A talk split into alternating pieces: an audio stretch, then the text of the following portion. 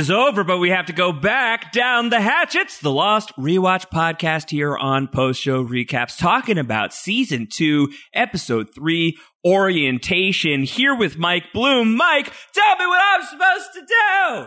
Well, you are the Gerald to my Karen DeGroot, so I should turn that question back on to you. Oh my God! Uh, that are we? Are we DeGroots? The are we the DeGroots of uh, Lost podcast? Yeah, actually, you no, know what? You're you're the not. Gerald DeGroot. I'm uh, the cousin oft not talked about. Gavin DeGroot is my Yeah. personality. Gavin Gavin DeGroot. I am uh, I am DeGroot. Uh, is all that I'm going to say for the rest of the podcast. well, And, uh, listen. I, depending on the parapsychology test they probably underwent themselves, I would not be surprised if by the end of those tests, they all they could say was their own name. Oh my God, uh, Gerald DeGroot, uh, who uh, looks uh, similar to, as we said on the Mr. Robot podcast, that uh, Mobley of Mr. Robot was uh, the son of myself and the great Antonio Mazzaro. Uh, I feel like Gerald DeGroot may be the time traveling son of myself and the great Antonio Mazzaro. Yeah, I love this idea that this person just recurs through time. Also looks a little bit like Brett Gelman as well, Mhm. hit Oh, comedian can and star of Stranger Things, Murray Bauman. And again, considering his own involvement. in- Radzinsky really reminds me of Brett Gelman uh, later on in the in the series. Yes, exactly. He's more. Uh, he has more of the, I guess, the less of the hairline and more of the resemblance, which Helen would be into. So maybe there'd be a, a future shipping. but there'd be more time travel in the future? Hundred percent. All right, Mike. I mean, we're burying the lead here, right? Like, this is the orientation video. This is. I mean, there's a lot of other stuff we'll talk about. There's plenty to go on here. This is episode three of season two, and Lucia's showing up. That's fun. Uh, Mr. Eko talks. It's like one of the first things he's said in a very long time, both in the real time and his first lines of the show. Uh, we get to push the numbers. That's great. And Jack and John have a great confrontation, and that's fun but it's the Swan Station video. I mean, this is the Swan Station video episode, and that's so much fun. I can't believe we're up to the Swan Station video. Yeah, I would argue this might be one of the biggest pieces of world building that Lost has seen Oh. so far. Oh yeah, I mean, I think it. I think it. It is. Yeah, I mean, I Uh, guess, I guess like you could argue maybe like the first part of the pilot is sort of like building that immediate world, but it doesn't necessarily settle into what we're going to be with Lost. This is a very definitive flag that the show is playing to be like, this is what Lost is now. Yeah, well, it was a, it was a huge puzzle piece that's just dropping into place, um, and I don't think that we'd ever really had anything quite like this up to this point. Um, like, yeah, you get to see what the monster looks like to some degree in the season one finale. Yeah, we get to see more of the others, um, but nothing kind of just like airdropped out of nowhere with such authority as what was inside the hatch. Like, yeah, you had to wait months and months and months to find out, and then you had to wait a couple more weeks to figure out what the hell it all meant. Um, but you you get the answer here in this episode. You find out what the Dharma Initiative is. That opens a huge door into so many different storylines and questions and mysteries. Um, but the but the existence of the Dharma Initiative uh, now immediately clarifies that this hatch was placed here by people who know that the island exists. Uh, That they're doing at least uh, zoo- zoology experiments, which strongly, uh, you know, makes you feel like, okay, so that explains the polar bears. Now we know why polar bears are on the island. And I think that I've said this on the podcast before. If not, I'll say it now. I vividly remember the experience of watching this episode um, and having, you know, the conversations with my friends who I was watching Lost with in college, where we were all like, all right, sweet. Uh, so now we've figured out Lost. Uh, everything is because of the Dharma Initiative. Um, this guy Alvar Hanso is probably like the secret big bad of the show, and everything is just locking into place. Oh, Josh, we're not even one foot deep into the tiger trap that is Lost after this video.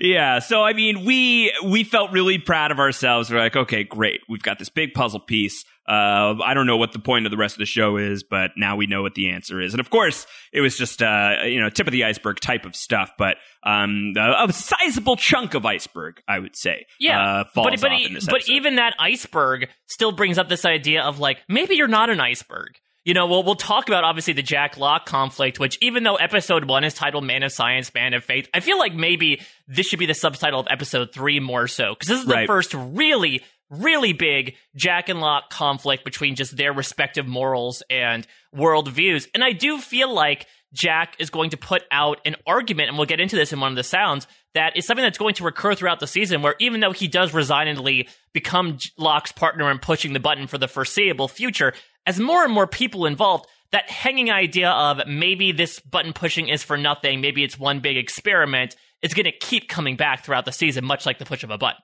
Yeah, I you know uh, again so so here we are at the end of orientation. I mean we're at the start of talking about. I was going to say what, but but you yeah we we traveled forward in time to the end of the podcast. But you and I have been talking over the last couple of weeks of how the first three episodes of season two really do feel like they are of a piece. That it feels like a three part season premiere to some degree. Uh, and there have been arguments in favor of uh, should these episodes have been combined uh, or are they better as they stand? I think the argument for Man of Science, Man of Faith we really felt like you would lose that sort of spooky ending um, at the end of the the first hour if you combined these three episodes. But I think you raise a really good point um, that Man of Science, Man of Faith really does feel like it encompasses the the themes of this episode because as much as it's you know technically a Locke episode, it's almost just as much a Jack episode. And yeah, Locke gets the flashback, but actually like kind of barely. Uh, I mean, we mm-hmm. introduce Helen into the mythos, and, and that's not a nothing deal. And we get to see Anthony Cooper again, and he's the worst once again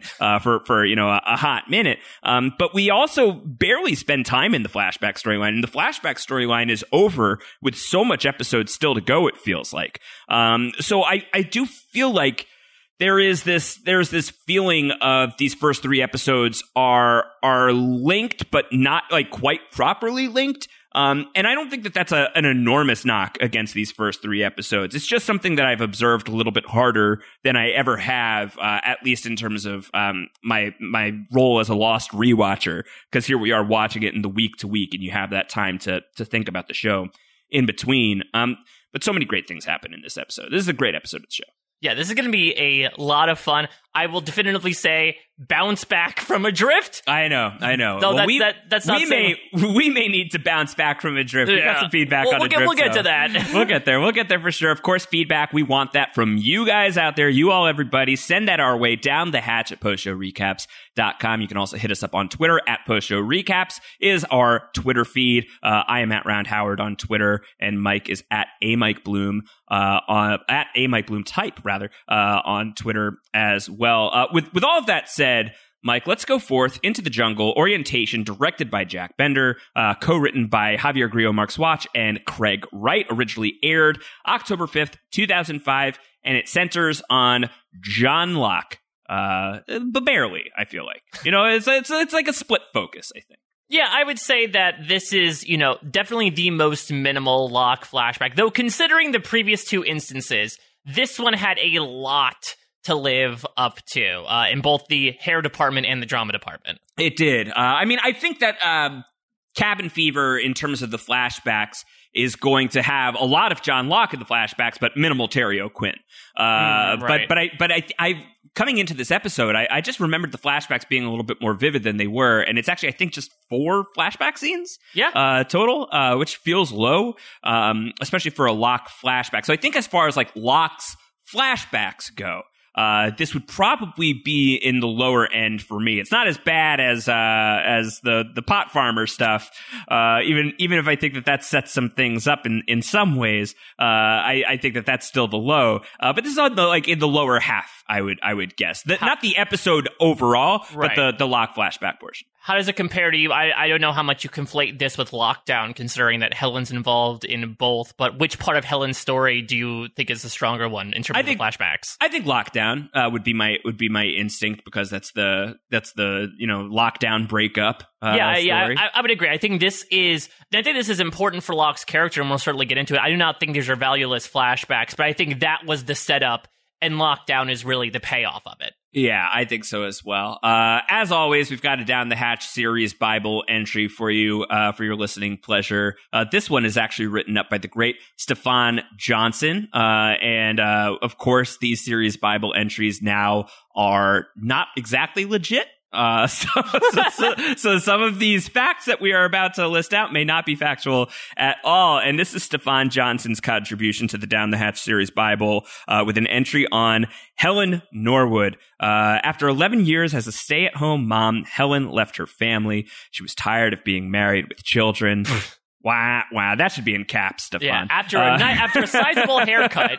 yeah, if we can just uh, edit on the fly, it should definitely be married with children. God, I hope there's a peg joke in here. Uh, unsure what to do with herself, she found a flyer looking for a new captain aboard the Planet Express ship. Oh, that's a Futurama. That should also be probably in caps. Uh, she and her crew traveled through space, going on 140 cartoony adventures. All right, now we're really off the rails. Uh, now grew- we're off the rails. You waited until he said, like, all right, she got into a spaceship. Let me roll with this one. Let's see where this is going. She grew tired of space and returned to a more realistic Earth. There, she found a new role as a mother to a bunch of sons of anarchy. Goodbye, Grandma. That one's just uh, me. Uh, however, one of these sons grew tired of her manipulative ways and tried to kill her. Ooh, spoiler alert, kind of. Uh, also factually inaccurate. She survived, again, factually inaccurate, and sought therapy. There she met John Locke. Those are the capitalized words, Stefan. Uh, will she tell him of her crazy past, or has she come full circle? Is she once again ready to settle down and have a family? Uh, so I feel like uh, a, distillation of the career of the great Katey Sagal here uh, in the Helen Norwood Down the Hatch series Bible entry. And maybe we should stop down for a moment here, Mike, just to appreciate the fact that Katey Sagal is on Lost. Ah, this is so awesome. I, I, I love Katey Sagal as someone who you know was raised in the 90s and 2000s when that you was, weren't a you weren't a Sons of Anarchy guy though. No. I don't. Yeah. I've never even looked at a motorcycle. Let's uh, watch the show with them. You've made it this far without ever seeing a motorcycle before? Yeah, I just assume those are uh, big bikes, right?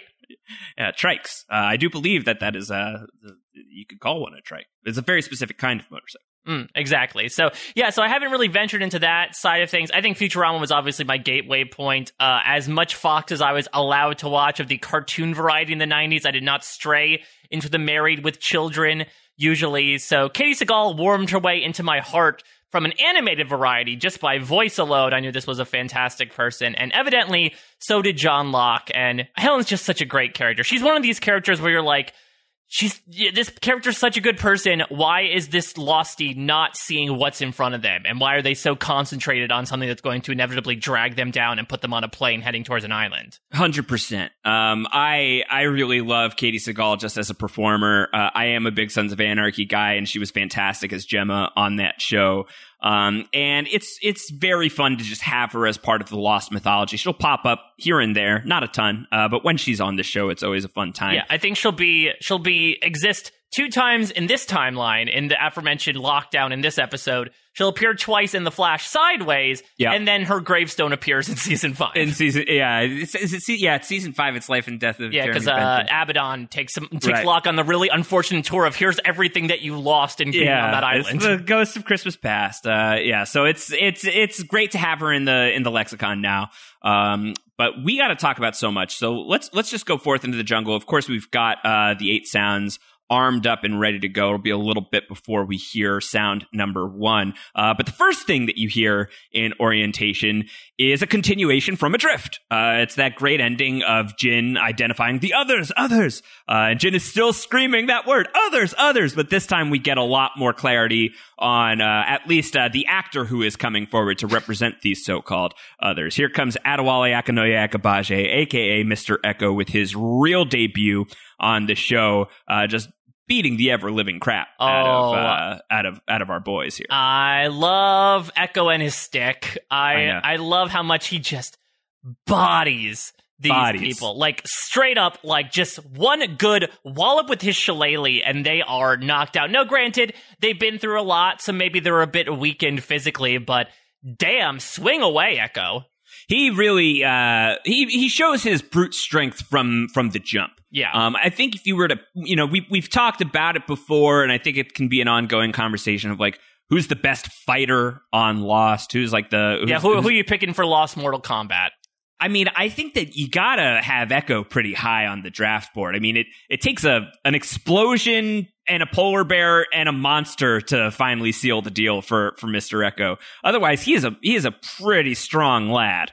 Yeah, I would say so. And again, as as a former uh, quote unquote man of the cloth, it's a bit surprising considering you have this guy hulking towards you with a physique that rivals Sawyer's and a swing to boot. But that's just going to make his character so much fun. We get a smidge of him here, you know, and maybe in retrospect, had they not gone down the Ana Lucia route, it would have been interesting for him to show a bit of his humanity as uh, he does during the other 48 days, as we'll talk about in a few weeks. But I think the role he fills right now as imposing you know, silent, nameless bodyguard, I think he does it extremely well. Yeah, he's going from uh, from inmate on Oz to to jail guard here in this episode, as Mister Eko is going to throw Michael and Jin and Sawyer into a pit, and he's gonna he's gonna lock them up. He's gonna look at them very menacingly as Michael keeps shouting, "Where's my boy?"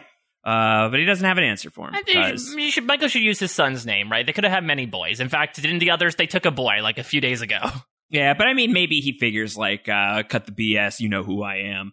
Uh, certainly, you know who I am. We were in Oz together. Yeah, I was, I was Augustus Hill. Yeah, do you were out think- BC. Is there a secret scene of Eko and Michael doing the whole Desmond and Jack? Do I know you from somewhere type of thing? I wish. I wish. I think that that'd be fun. Um, meanwhile, we cut back to the hatch. We start to see the same scene unfold again. you know, we get another replay of the all roads lead here. Isn't that what you said? Uh, so I guess you just need like a little smidge of the setup in order to slam into the first flashback Yeah. of the episode. But it's still just like, it's a lot. We got it at this point. Yeah, though I think I'm pretty sure in this version we don't get the you and we don't get Desmond saying I'll blow his head off, brother. So I know at Right. the time I feel like that may have brought up some theories at the time of like, wait a minute, the gi- the dialogue changed this time. What does this mean? I think it was just a little discrepancy between episodes, not any sort of hint towards like an alternate universe where a slightly different dialogue means something different happened. You telling me that the Lost fandom uh, veers on the side of lunacy from time to time? That's a shock to me. Uh, certainly, certainly doesn't ring true. Uh, we flash back to to John Locke, and you know he's a younger man because he's got hair. He's not bald yet. It's it's slowly receding though. He'll say tell later uh, with Helen that you know yeah, it's been a I'm few years. bald. It's been a few years since the Deus Ex Machina incident, but I feel Right. like Locke's sense of self is waning, much like his hair over the course of you know these flashbacks. You know, as I've said, I stand the John Locke flashback hair. I'm a fan. I'm I'm I'm big time into that flashback hair. So if you if you if you're looking for Wigler on Wig Watch to knock the Locke hair in the flashbacks, it's not happening. Love it. so let's talk about this meeting a bit because Locke is in anger management. Which is so interesting. First, I do not sanction any anger management that does not have Jack Nicholson as its head. yeah. N- no goosfraba going on here. Uh, I never saw anger management. D- uh, you don't need to. I didn't Uh, miss- I it's didn't miss essentially much. it's Jack Nicholson pushing Adam Sandler's buttons for 90 minutes, and then I think they all sing "Que Sera Sera" at Yankee Stadium at the end. I just I thought that it was for the one with uh with Al Pacino and Adam Sandler. That's Jack and Jill. That's right? Jack and Jill, where Al Pacino plays himself and talks about the the Al Pacino Dunkaccino or whatever it is, and then falls in love with Adam Sandler in a dress. That's uh, that's another uh, movie much enjoyed on an island as opposed to the Dharma orientation That's right. film. That's but right. talk talk to me about this, Josh, because I feel like something that we haven't really discussed up to this point, and something that I feel like actually goes pretty undiscussed in the larger scope of John Locke's character is his anger.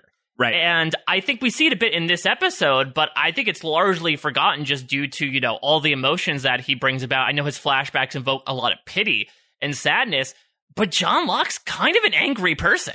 No, of course. And I mean, when we talk about how uh, you and I love John Locke, and many people who still love that character love that character because he's flawed, like the game. Uh, you know, a lot of those failures stem from the fact that he is so angry and has a hard time figuring out exactly where to put it. Um, and it comes out in these like primal bursts, like uh, very famously the end of Walkabout um, in the flashback there. Um, but I think also here in, in the group when this woman is talking about how her mom like stole thirty dollars from her, it's it's not a lot to some, but it's a lot to me, and I want it back. And uh, I guess her name is Francine, who Yep. feels a little too much, if you ask me. Uh, says Locke, and he rages. He rages. He gives like the full recap. If you're just joining Lost in season two, he gives the full recap of what happened to him with his father. And he's like, "You want your thirty dollars back? I want my kidney back." And he's just there's fire. He's just bellowing. He's raging as he's as he's saying these words.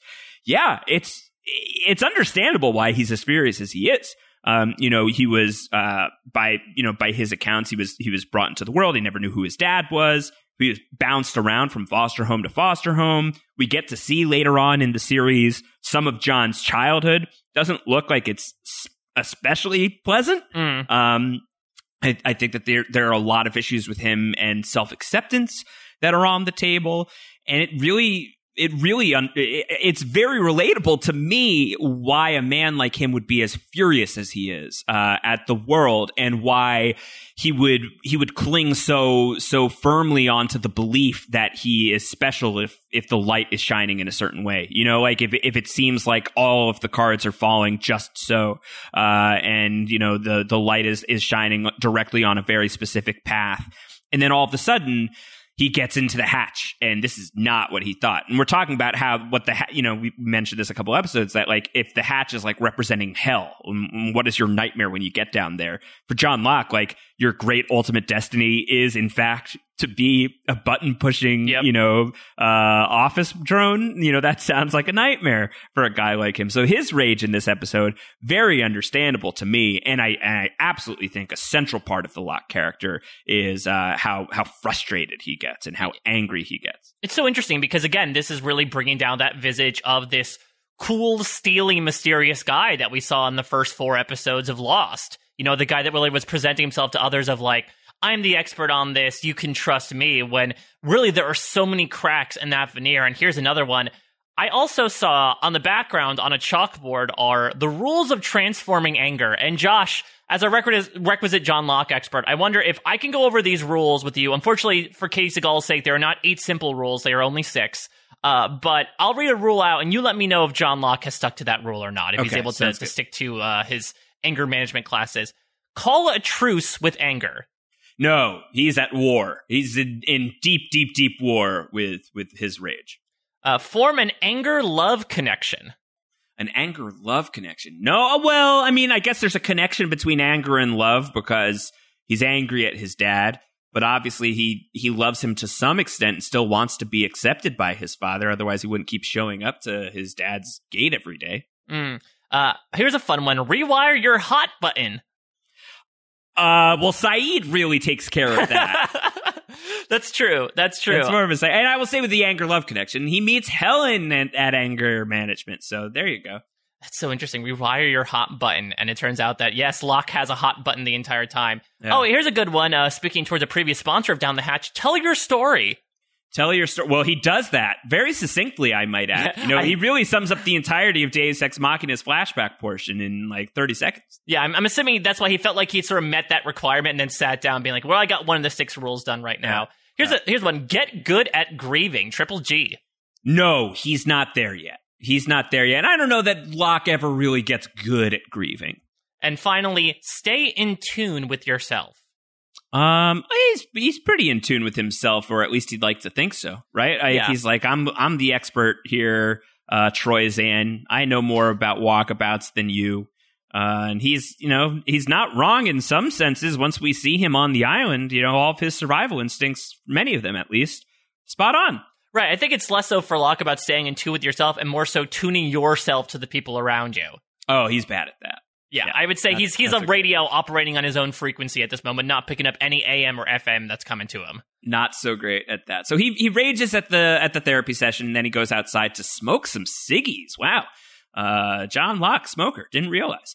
Uh, and Helen's gonna gonna meet him here, and why don't we listen in for our first sound of the episode?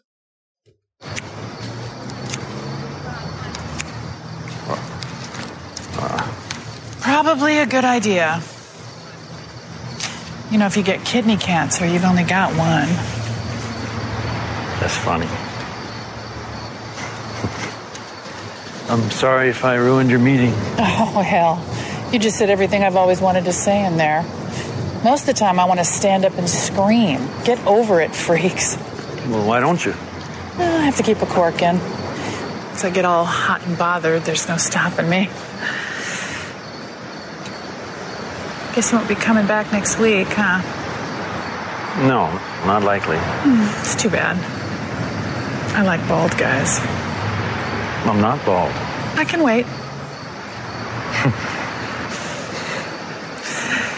um, I'm I'm Helen, by the way. Hi, Helen. I'm John. I like bald guys. I can wait. Uh, I just I love their like little flirty banter. Yeah, very K- good. Katie Seagal's so good at that tete-a-tete, and it's a, a, definitely a less malicious side than uh, her and Al Bundy in Married with Children. But Katie Seagal is so good at that. I'm interested to know from you, Josh, because we don't know that much about Helen besides the voluminous history given by Stefan Johnson. But why do you think she was at that anger management meeting? I don't know. Uh, you know, she's not really going to talk about it. Um, but something bad happened to her, and she like she seems like she's in a relatively healthy place with it personally, even if she and Locke are like kind of like grief shaming everybody else, which I don't love, uh, you know, I think is kind of shitty. Yeah, I think uh, "Get Over It" freaks doesn't play well today to those that are like us who are seeking, you know, mental health for you our know, issues. what, whatever. If they're saying it privately to each other, and you know, they're they're at least not being jerks about it publicly, I don't I don't really care. Even though Locke has just had uh, uh, an explosion on these people, um, but you know, it's his process too. Um, I I don't know. I, I, I have no idea what what Helen has been through other than than what we had heard. I I just think that Helen existing on the show in this moment is is really great to me because we are getting to see something from John Locke in the past that we haven't even seen in the present, let alone the past, which is you know someone really taking a shine to him in this way.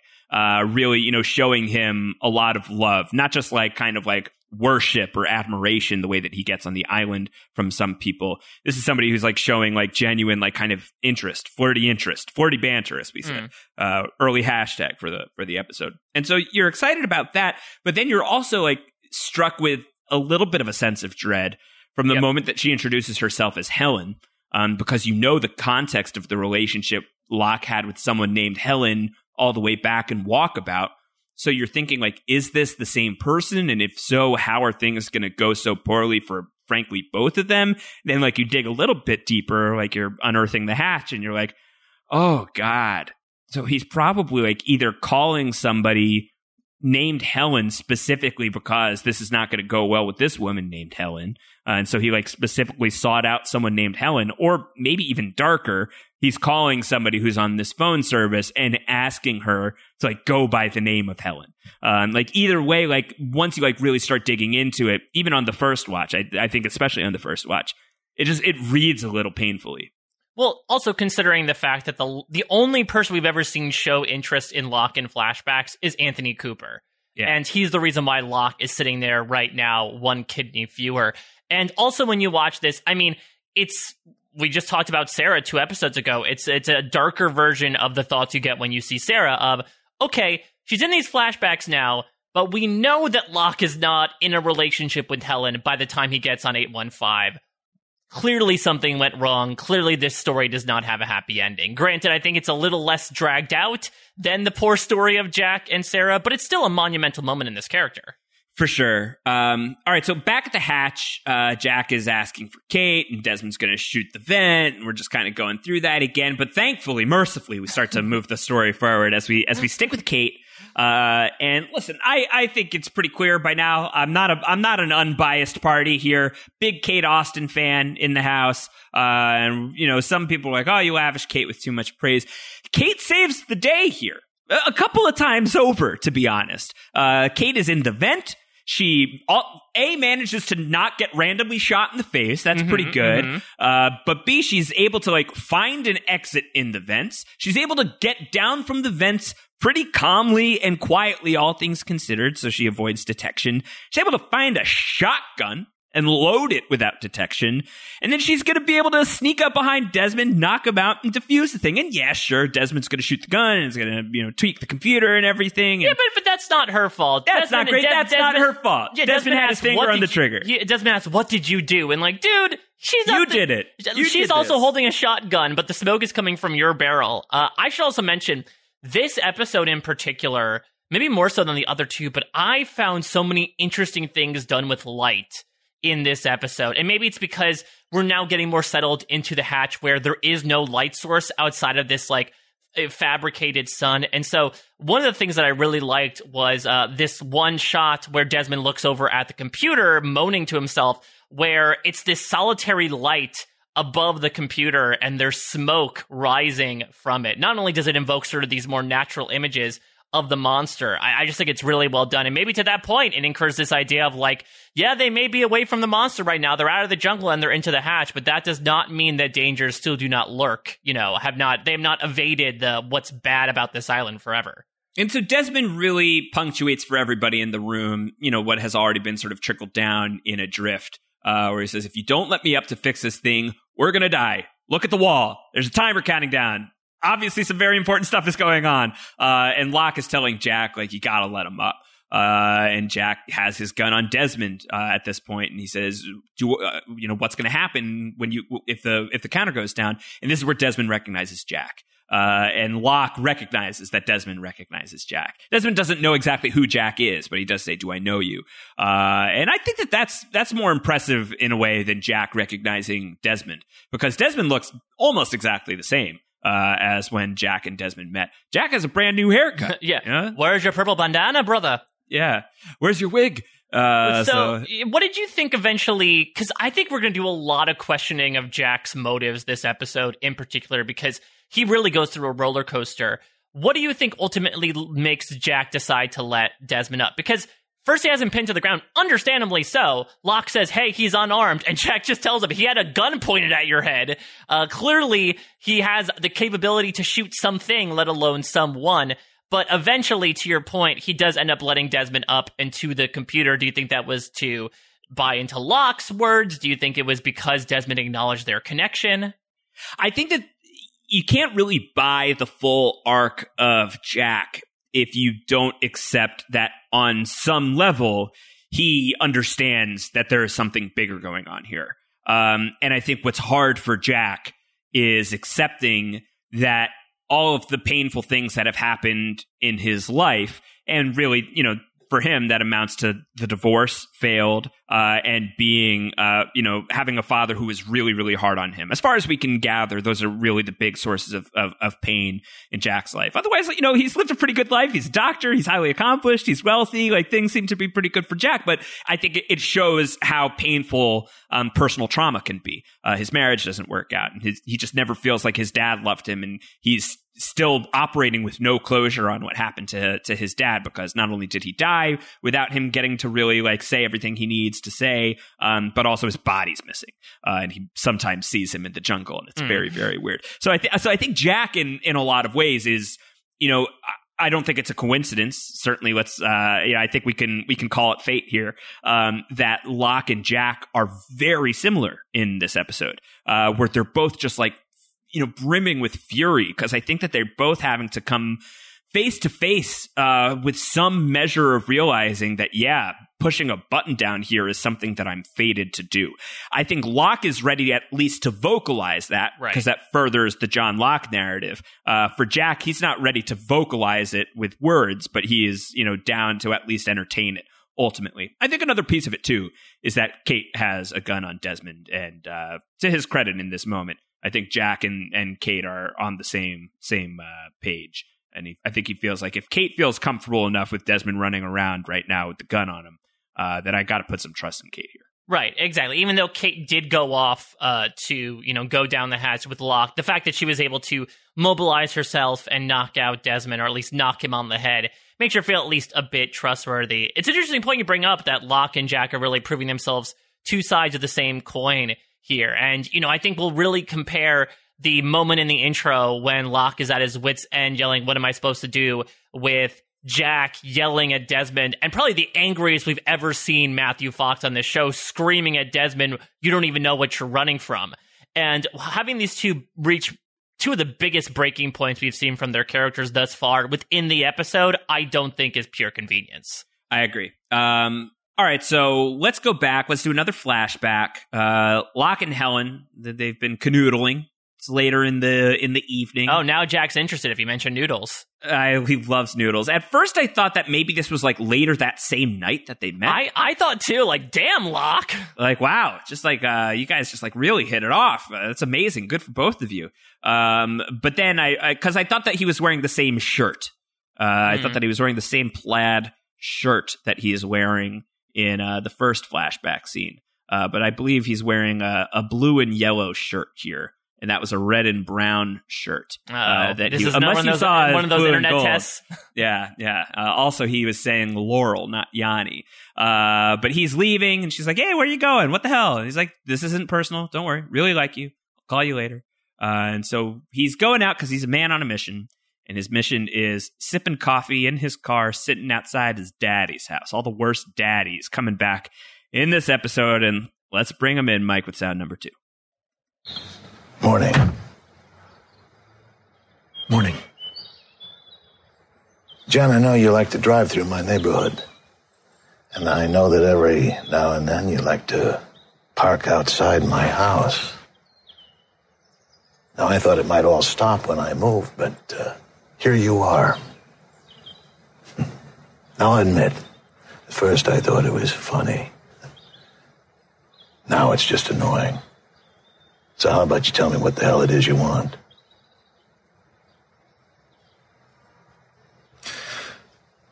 Why? Excuse me. Why?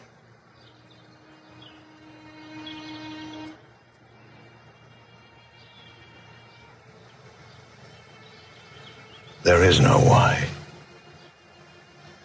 You think you're the first person that ever got conned? You needed a father figure and I needed a kidney. And that's what happened. Get over it. And John, don't come back. You're not wanted. Whoa. That's so sad. Oh, and then like uh Locke like tries to play it cool after Yeah. Cooper leaves the car and he like takes another sip of his coffee, but his face just like crumbles. He starts to cry. Uh, I mean, Terry, Terry O'Quinn, uh, his cry acting is pretty good as well. Yeah, I mean, it's, So- it's evident shades of the end of Deus Ex Machina with like he's in the same car and everything. So Cooper says he moved obviously to different residence. Seems like there's a, a similar security guard there, but not the exact same one. Do we think Cooper moved far and Locke followed him, or do you think Cooper, for some reason, just moved to like another house in another town and Locke didn't need to really change any part of his That's life? That's a good question. Did he just like is he picking up sticks and and following Cooper wherever he's going, or did I mean it looked like his old neighborhood block? It'd be funny if Anthony Cooper's like, all right, I got to move. Locke keeps showing up. This is getting awkward. Oh, but I really love my neighborhood. I think I'll just go around the block. But damn, the school systems here are just, just great. Uh, yeah, I think, Yeah. and I mean, if he does end up moving far, I wonder if Locke could sort of reverse engineer that PI that connected him with Cooper in the first place. Like, look, you owe me one. Tell me where he is right now, and could send him on some sort of wild goose chase. He's eventually going to end up in Arizona. We just need to figure out exactly how that happens. But yeah, I agree, it's very similar looking. Uh, maybe Cooper just has a particular style of house he's really interested in. But yeah, this is uh this is brutal honesty at its Yeah. worst here. Get over it. Don't come back. You're not wanted.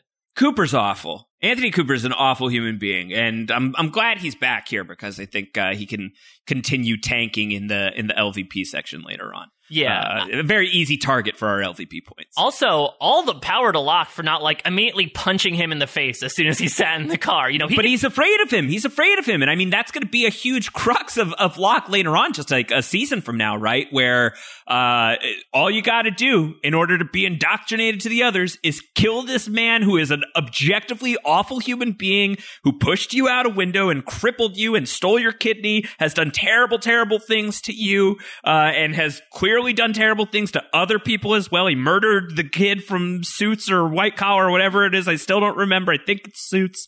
Uh, and you, you got just kill him, kill the guy. And Locke's like, ah.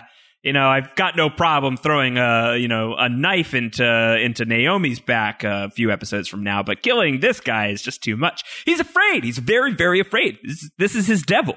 You know, this is his survivor devil is is Anthony Cooper, uh, and you know, I just he can't he can't lift a finger against him. He's got so much power over Locke's life, Yeah. and I think that's a huge piece of why he's so angry. Well, and I think speaking of why, I think maybe something else as well is that I think Locke, speaking of unresolved business between Jack and his father, even though Cooper rebuffs Locke here and says basically there is no why, I did it because I needed a kidney, you have to feel like Locke wants an answer out of him. You know, as to like, why did you do this to me? Why did you ruin my life this way? And I, I love the fact that Locke literally just asks why to Anthony Cooper, because that shows even all the way back when he's not talking about destiny or anything to do with an island, he's still driven by this question of why. He is someone who is consistently looking for meaning in everything. It's just in this circumstance, it's more behavioral meaning than it more, more is mythological meaning. Yeah. Um, I don't know the the why of it all. Isn't that like that is the central question of not just Lost but life, Mike. Right, exactly. I guess I don't know. Maybe one day in Lost Two, Locke will become Why the Last Man if that ever oh comes God! out. Well, as of this recording, they still need to cast Yorick Brown again. I don't think that Terry O'Quinn gets my vote for the gig, but if you guys want to try and make that work, uh, it could be fun. he, he can play the monkey. I think the monkey should be played by a monkey. No, I think That's you just- should put Terry me. O'Quinn in a mocap suit, Andy Serkis style, and let him be the monkey. I think that could be fun. Uh, all right, back at the hatch, Desmond's running around like a madman.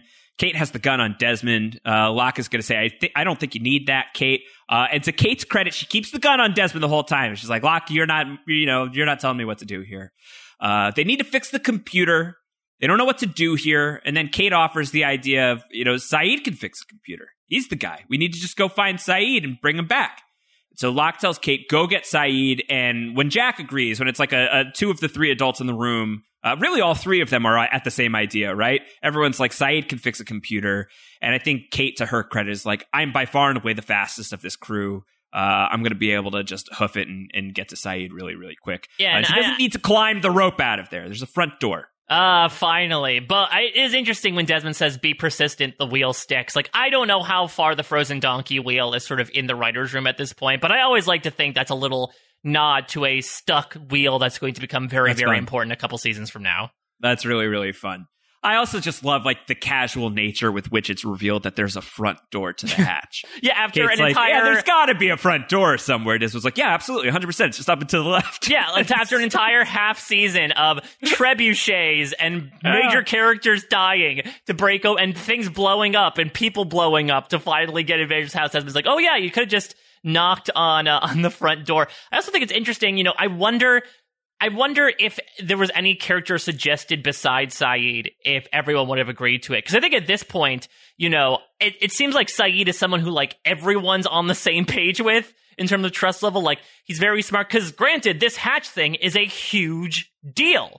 Uh, and I know Hurley's going to be the come with guy that gets brought along with all this, but you have to feel like Sayid is sort of like in the secondary circle of trust. Like I think if if they say, "Hey, bring Charlie down here, he can fix the computer," they'll be like, "Ah, no, no, Like, no, Charlie." he might just like riddle it with bullets. He's just going to shoot it more.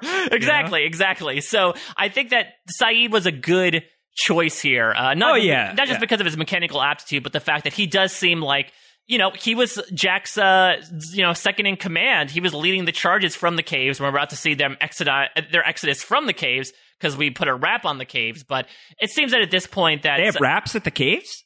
I- yeah, Why didn't yeah. anyone tell me? I would have gotten No, one. No, they got real sick. Survivor David versus Goliath style. Uh, lots, Chicken lots of Caesar? lots of Hurley esque uh, shenanigans in the bushes after that. But yeah, you can imagine that you know Sayid would be somebody to trust and bring in on this ginormous secret at this point.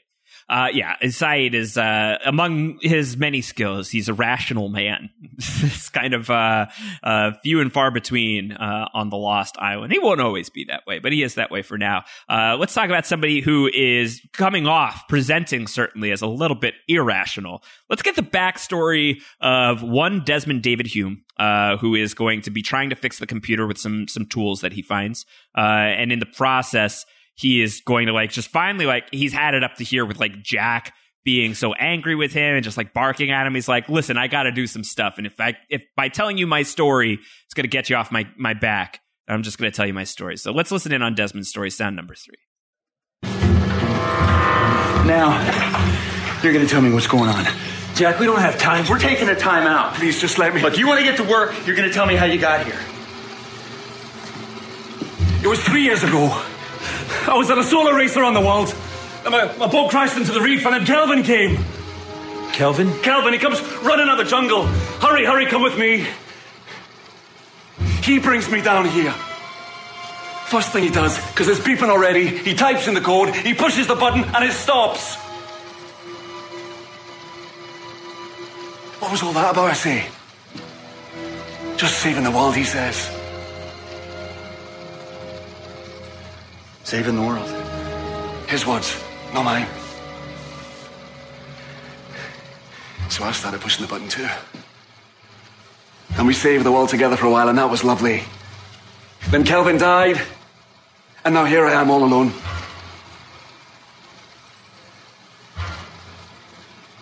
The end.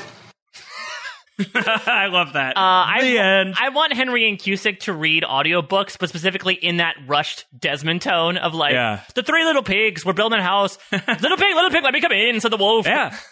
I thought that he was well familiar with uh, fairy tales, considering his history with uh, the the Shrek franchise. Yeah, exactly. Uh. but he's used to them just ordering them off of his swamp. Uh, Uh-huh. Yeah, I just I love Desmond's method of telling the story, specifically his lying reading of, of Kelvin's "Hurry, hurry, come with me." Hurry, hurry, come with me. Yeah, well, he's like hurry, hurrying through the story himself. Um, I I love this moment so much. I I love that this episode has such a focus on Jack and Locke and Desmond because those are going to be three very central players in the end, right? Like in literally the end of the show, the end of the story, as Desmond says here.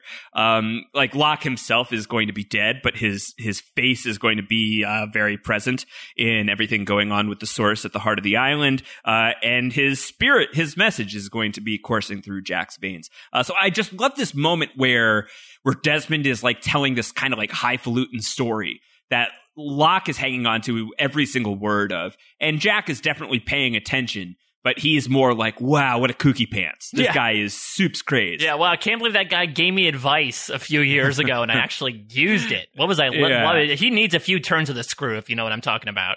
Absolutely. Um, all right, so let's let's continue on with the with the story because Jack's going to say like, "Don't tell me you believe any of that." Uh, Yeah, and it then- doesn't make any sense. And Locke says his world is all we have, Jack, as- Yeah. which is, I mean, it's interesting the whole idea of words. Uh, Desmond in his story, when he says just saving the world, he says his words, not mine, which I feel like is a sign that his story has proven true. That, you know, once we get the story of the Dharma Initiative and what the Hatch was supposed to do, that it's very clear Desmond was not one of them. He's not a Kelvin who was brought in or a Radzinsky who was constructing this entire thing. He literally did wash up on an island. So it literally is not his words of saving the world. And who knows if he's ever truly believed it. I love when he's like, "If you don't believe me, don't take, me, but you don't have to take my word for it." But uh, no, I, all Uh, right, now I think we're really making a push for Desmond Hume to host Reading Rainbow. I think it writes itself. I mean, I think that that's the thing. I think a LeVar Burton and Henry Ian Cusick team up is uh, something that the world desperately needs. Today's book is called Sally Goes to the Zoo. Yeah, turn of the screw. Uh, yeah, so the, the go to the bookcase, watch the movie. We got a movie here in the hatch. Uh, it's not you know Saturday Night Fever, but it's it's fun. Uh, it's top top shelf behind Turn of the Screw, projectors in the pantry. Just I love the way that like. I love the way that he's so nonchalant about all this stuff because these are like big ticket items for for Jack and Locke and everybody else. It's like, wait, you got you got you guys got movies down here? yeah, I think it's just like you got a you got a you got a bookcase, you have a projector, and it's in the pantry. Uh, it's just it's so so fun. Well, So I, well, I wonder if at this point, because Desmond's gonna 86 out of there soon. Do you think he's already like eyeing an escape plan, and so he's really, even though these he they, they, these guys failed the snowman joke and the "Are you him?" question last episode, that he's already playing to pass the buck off onto these guys? Uh, yeah, maybe, maybe to some degree, but I, I don't know. I mean, listen, I, I love Desmond. You know, I'm, I'm a huge Desmond guy. Uh, I, I do not know if I will have children at some point in the future, but we have joked at least to the point of being a little bit serious that Desmond, Desmond Wigler could be a thing someday, potentially, maybe. That's how much I love Desmond. Well, can I reveal something that I keep forgetting to reveal on this podcast? you almost named Desmond Bloom. yes. Yeah, I was. I was either speaking to my our loves of both Star Trek and Lost. It was between Asher, Desmond, and Wesley. wow, wow. Uh, Wesley would have crushed it. I mean, I don't know. I think a lot of bald men would have gotten angry at him for no particular reason, so we stayed I- away so- from it. I love Desmond. You know, that's the that's the point. But Desmond, buddy, pal, don't you have the failsafe key? Like, don't you Mm. know about the failsafe key? If things are really this bleak, don't you just isn't this the time Yeah. to use the failsafe key? So I, I have some questions about whether or not he's planning on passing the buck. I don't know. Uh, but the way that he's dealing with this whole situation, and especially the fact that he's going to dine and dash on on the crew here in a little while when he had the failsafe key all along. That's, it's among Desmond's worst looks, Mm. I will say. I wonder if he forgot the key because when Jack finds him, he's like, "Oh yeah, I'm so stupid. The code, of course, that's what the code you want." And maybe after Jack left, he's like, "Oh, the key. Ah, I don't want to bother him again. I'm just going to keep going to the boat." Um, all right, so uh, he says orientation films in the Pantrians. There it is, orientation film. I, I, Um, um, I also will say, even though this episode might have more been appropriately titled "Man of Science, Man of Faith," I think orientation is super interesting. Not only is the orientation video, also us being uh, orientated into the idea of the hatch being brought into Right, the Dharma right, initiative, right. but also this idea of orientation in terms of figuring out where you are. Sure. Yeah. And I think that connects to the why of it all with John Locke trying to figure out his place in the world too. Yeah, I totally, totally agree with that. Um, all right, at the beach, Hurley and Vincent are playing a little game of light fetch. So What happened to Ever- Shannon? Vincent's just totally back and no one's got a problem with it. Yeah, and Hurley's taking care of the dog right now. Uh, and he goes to help Sayid with a case and he's like, wow, can't believe we made it through the night. Uh, I heard it was pretty crazy. I wasn't even here for the baby stealing. Uh, and Sayid says, yeah, you missed a lot of excitement. Uh, but thankfully things are turning back to normal. Ah, crap. Here's Kate. Kate needs some help. Yeah, so Uh, are, is the assumption that because Charlie's been really putting out this information of like there are no others, Rousseau is lying, they're like, okay, I guess we're safe back on the beach. Let's go back out there. That that must be it. Uh, I think that that argument must win, and also that it's now daylight and nobody came. So let's just go yeah, back. J- to- Jack made it true to his promise. Sun did get up, and there was no problems. Also, ABC decided that the cave set wasn't uh, pro- proving its worth, and they've shut it down. So we can't ever go back to the caves again. Yes, they were evicted.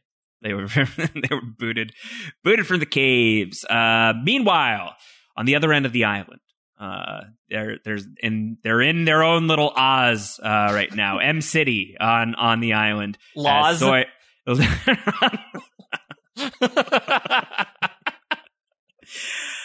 At least we're having fun. I don't know if anyone else is, but you and I are.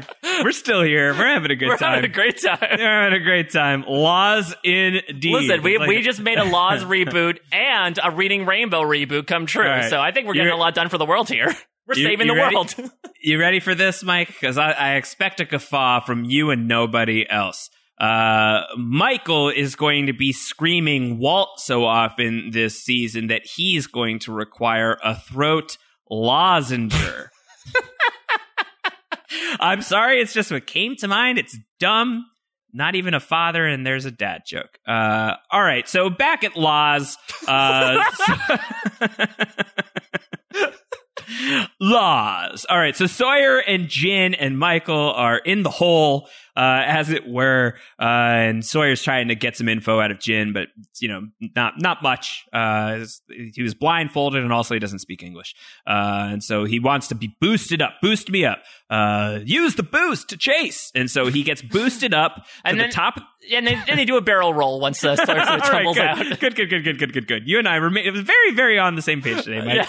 Uh, yeah, it's a, it's a slippy, uh, slippery slope as he is. Uh, God, what was happening to us? Uh, as uh, Star Fox, as Sawyer is uh, is gonna peek up. Uh, it's weighted down. Uh, and then, like a blade comes through, not a vampire hunter. Uh, it's gonna slice Sawyer a little bit on the shoulder, knocks down their human pyramid. Uh, and Eko's gonna be there, and he's gonna lift up the the top and gonna throw somebody down. It's a girl. Such a dumb line from Michael. It's a it's a girl.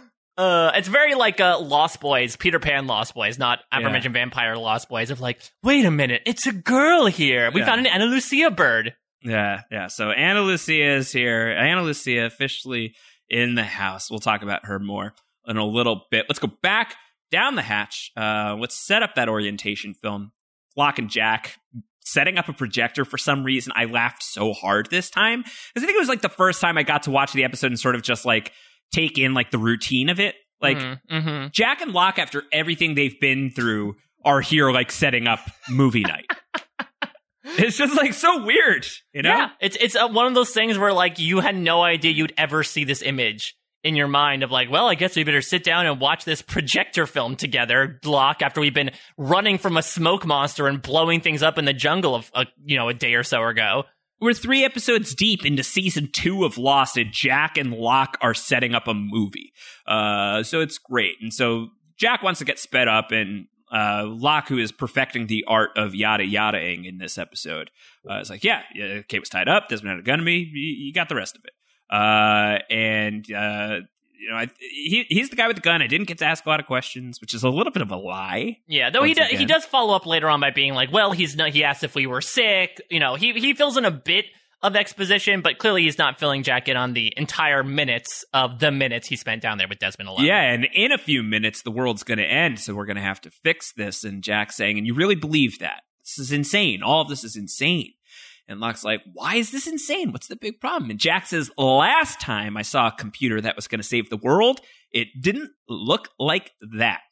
So Jack has seen a computer that's going to save the world. Wow. Would be uh, my my takeaway. From Jack's real tech shaming right now. Like they can't even afford DOS. yeah, he probably saw the computer at flight school. yeah, exactly. Uh, but yeah, this is just like uh, again, like how, smallest violin in the world for Jack Shephard right now. Uh, he said last time I saw a computer was going to save the world, it didn't look like that. And Locke says, "Are you so upset because he recognized you? Because that would be impossible." Impossible is a big word, John Locke. What if Jack is like a a, a, a very famous doctor off the island, say Doctor Laws, Mhm. uh, that uh, All right, he's got his Desmond, I'm going to want you to call through this imaginary butthole to show how much blockage you have in your colon before you go on You your tour to know- Stod. listen, he's got his own show outside of the the island, so you just don't know.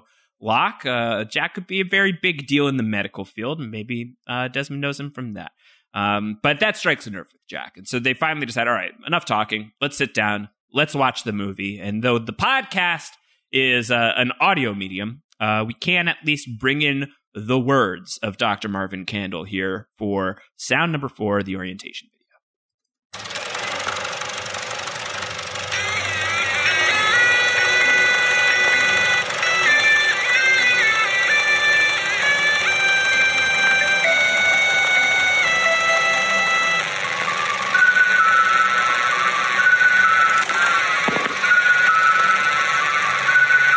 Welcome. I'm Dr. Marvin Candle, and this is the orientation film for Station 3 of the Dharma Initiative. In a moment, you'll be given a simple set of instructions for how you and your partner will fulfill the responsibilities associated with the station. But first, a little history. The Dharma Initiative was created in 1970 and is the brainchild of Gerald and Karen de Groot, two doctoral candidates at the University of Michigan. Following in the footsteps of visionaries such as B.F. Skinner, imagined a large scale communal research compound where scientists and freethinkers from around the globe could pursue research in meteorology, psychology, parapsychology, zoology, electromagnetism, and utopian social inclusive Danish industrialist and munitions magnate Alvar Hanso, whose financial backing made their dream of a multi-purpose social science research facility a reality. You and your partner are currently located in Station 3, or the Swan, and will be for the next 540 days. The Station 3 was originally constructed as a laboratory where scientists could work to understand the unique electromagnetic fluctuations emanating from this sector of the island. Not long after the experiments began, however, there was an incident. And since that time, the following protocol has been observed. Every 108 minutes, the button must be pushed. From the moment the alarm sounds, you will have four minutes to enter the code into the microcomputer processor, induction into the program. When the alarm sounds, either you or your partner must input the code. It is highly recommended that you and your partner take alternating shifts. In this manner, you will both stay as fresh and alert of utmost importance that when the alarm sounds, the code be entered correctly and in a timely fashion. Now, do not attempt to use a computer for anything. Congratulations. Until your replacements arrive, the future of the project is in your hands. On behalf of the De Groots, Alvar Hanso, and all of us at the Dharma Initiative, thank you. Namaste. And good luck.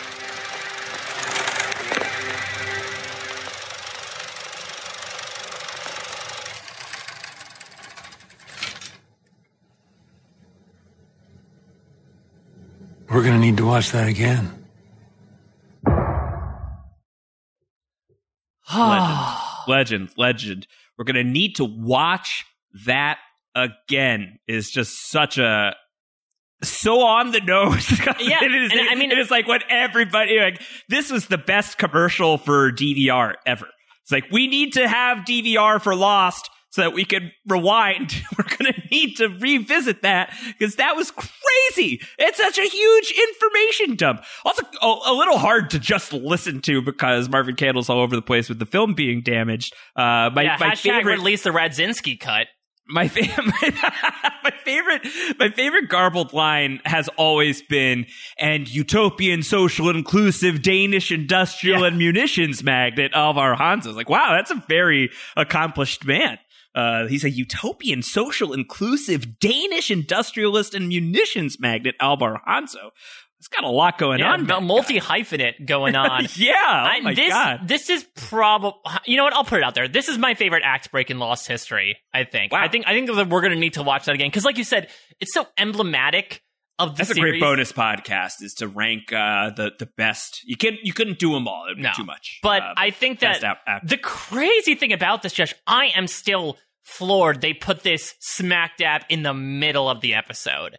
I, Right. I can imagine a draft. I can imagine a million other showrunners putting it right at the end because this is such a big reveal. Literally, we said world changing, but they say, "Oh no, we got to reconcile with this information." There's still so much of the episode to go. So to really have this in the meat of that sandwich, I find such an interesting choice. Uh, it's it's amazing. Um, there, there's just a lot going on. I mean, a, a lot of this obviously does pay off because we're now introduced to the Dharma Initiative. This is one of the the several different stations that are that are locked around the island.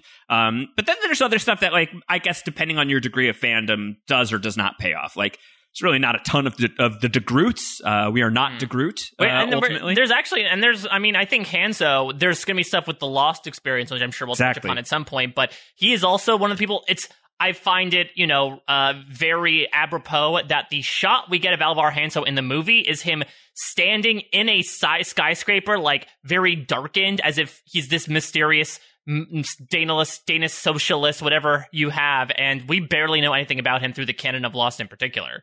Well, we we know about him through the ARG, uh, uh, as you say. Like we we get that in ancillary material, which um, I think is is an understandable choice if you put yourself in the in the headspace of like mid two thousands, Right. Uh, like you know, this is like you know Dark Knight territory and like the Joker viral marketing and everything like that, and this is a big piece of that narrative. Um, does it ultimately like severely harm Lost? I don't think so. I think like we we get a lot of like the characters who could occupy all of our Hanso type spaces along the way, uh, whether it's Benjamin Linus, for example, uh, or Charles it's you know, exactly or turning um you know turning the monster into a flesh and blood character later on down the line like who, whoever could have like occupied sort of like this this big bad space that i think like you you do get this like foreboding sense from alvar hanso in that shot like uh like yeah he's a utopian social inclusive danish industrial And uh, but he's a, but that he's a munitions magnet so you got to be a little bit alarmed uh, when it comes to Alvar Hanso. Um, so I think like the you know the certainly my first impression as, as already articulated is like okay so here's the bad guy. Uh, and that never really pays off other than outside of the the main canon of Lost and I don't really care about that so much personally. Uh, like I'm not that big. Of, I don't care. I just don't. I don't really care about that stuff. I just want what's on the show. If you know any of my takes on things like Last Chance Kitchen on Top Chef, uh, then you know how I feel about digital content being necessary for your main content viewing. I think it's a it's a mistake. Um, is it a huge error here? I think that they're able to to to pivot. Um, but there is some stuff here, like in the Swan Station video, that really does just like kind of like smell of ARG. Yep. You know, and, and like that's for better and for worse. I still think that this is also iconic, uh, and it's such a funny information dump just in the middle of the thing, and it's it's weird, it's unsettling. You get answers to the polar bears, uh, but it's just it's so odd. It's so odd, and that that that final uh, line, as you say. Uh, best act break ever. It's certainly up there. We're going to need to watch that again. Uh, Locke, a man of the people in Oh. I, I love it. And yeah, we introduced Pierre Chang, alias Marvin Candle. And I remember the speculation already being like, why is that guy moving his hand weird? Like, who is this Why man? isn't he moving that one arm at all? Exactly. Yeah. Like there's there was the speculation about him. There was the fact that this film is three of six, which until the blast door we really were not, or until the other 48 days we really had no idea about the existence of other hatches. But this sort of outright confirms it. We get the whole list uh, of the liberal arts of the Dharma Foundation, including Right. meteorology, psychology, parapsychology, zoology, electromagnetism, which obviously the swan is the latter. And I spoke about this. Uh, I mean, you know, made a joke about it beforehand, but there are several skips uh, in the film. But I think the biggest one, which is going to be embraced later, and I think what Kate did. Maybe when Eko talks about the the sliver that he found uh, in the Bible is the do not attempt to use the computer for any congratulations, and that's the hint of menace that it leaves in true Lostian fashion. Right? Is like, wait, there's still something really bad that can happen, but it doesn't matter. We're not going to give that to you yet. So they're still revealing so much to you, but at the same time, they're holding back on some elements. Yeah. Do not attempt to use a computer. I just love that. I think that that's great. Obviously, Stop we'll all the that. downloading. Yeah, stop all the help computer. I don't know much about computers. Uh, but it, we we get we get a, a, a lot of stuff here, even even with all the skips. We get, uh, as you say, Pierre Chang is is making his debut here. Uh, great to see it, Pierre. Uh, we're getting the introduction of Namaste, uh, which is obviously going to be a big part of the, the the the lexicon of the Dharma Initiative, at least. Uh, we also get like the weird, funky Dharma Initiative orientation video It's music, like which weird I love. klezmer music, but done through like an NES 8 bit system. It's great. It's great. Whoever's responsible for that is awesome. Michael Giacchino. Yeah, yeah. I mean, I I would assume. I would Yeah, assume I'm pretty sure actually Giacchino it was in one of the it was in the Jim Fells video this week that obviously this is one of the motifs that debuts is a Dharma Hatch uh, movie. So I think when Locke is maybe in the Pearl or in the Flame when he watches an orientation video, they they bring back the same music. But I don't know if it's as warbly as this time out. Yeah, maybe it was uh uh Doctor Who You Wit who was responsible for Mm, the. it didn't have as much of a here. rollicking beat behind it. Otherwise, I would credit to him. Yeah, if you have not yet listened to the DJ Dom expose party uh, that we released earlier in the week, highly recommended. Uh, we're going to keep it spoiler free on the DJ Dom beat until next week. Let's say you got a week, you got a week, and then we'll we'll talk about everything that happened there. Uh, we have no feedback for the DJ Dom expose party uh, on uh, the the podcast this week uh, because we are recording this after uh, after all of that has gone down, uh, but not quite with enough time to process your feedback. We'll get to it next week. All right, flashback time, Mike. It's a happy anniversary. Yeah, happy six months. Again, we keep hopping ahead like Locke hops out of bed, refusing to spend the night with Helen. Uh, as it turns out that they're they're celebrating something pretty big, though. Again, Helen sort of realizes that Locke has one eye on her and one eye on somebody else. Yeah, uh, she's she's hip to what's going on. Just like she's gonna, it's a, she's got an anniversary gift for Locke that's really gonna spill the beans. He's like, oh, I didn't get you anything. She's like, don't worry, it only cost me a dollar. Yeah, it's a key, and I mean, and maybe in a different world, Locke would be like, "Okay, I guess we're going to a key party now. Is that the gift here, Helen? We're going to start swinging now." Uh, Mike, by the way, uh, it should be noted that we are releasing this podcast on Valentine's Day 2020. Uh, happy Valentine's to all of our hatchlings. You are all our collective Valentine. Mm-hmm. We are all each other's constant. Should we rebrand it Constance Day? I think, Or should Constance, Constance Day should have its own, own special day? yeah, I was going to say, I guess, uh, what was that episode four something? Uh, oh gosh, uh, put me on the spot here. I think 405. Yeah, okay, so I think eh, let's call April fifth Constant Day. All right, let's see. Let's see if that's right. No, you're right. Yeah, Season hit it. four, episode five. Wow. Oh man. Well, it, it aired on February 28th, so if you wanted to to do it there. Um, but Constance Day, that's gonna be great. But we're releasing this on Valentine's Day. Uh, it's the sixth month anniversary of John Locke and uh, and Helen Norwood. So happy Valentine's Day and happy six month anniversary. But Mike, I'll have you know, I'm pretty sure that this is the six month anniversary of Down the Hatch. What? I, I, Our- I think that's right. Is our I think it's podcast pretty- as functions as long as the relationship between Helen and Locke to this point? you know, it's pretty close. It's not exact, uh, but we we debuted on eight fifteen on August fifteenth, Mm. twenty nineteen, and six months later ish, here on February fourteenth, uh, twenty twenty. Here we are uh, enjoying our own six month anniversary alongside John and Helen. Well, now Uh, I feel like a real Locke because I did not get you anything. I I I didn't get you anything either. Uh, so don't don't worry about it. Uh, as I like throw away the five hundred dollar present that I got for you. No! that I So with 500 feel very- keys, is that what you got me? Yeah, I got you 500 keys. I have a lot of different doors. Have a lot of different places that I wanted you to have hanging over to. this giant key ring. yeah. Uh, in my spare time, I am a key collector. Yeah, I thought you might get Um, tired of knocking on literally every door that exists. Every single door that you've ever passed, because I've got the keys to all of them. Um, all right, and I've only given you 500. Um, so, so Helen's saying like, yeah, here's the key, here's the catch. You can't have it if you're uh, going to keep going and checking in on your dad. And Locke's not happy that he's uh, that he's been stalked.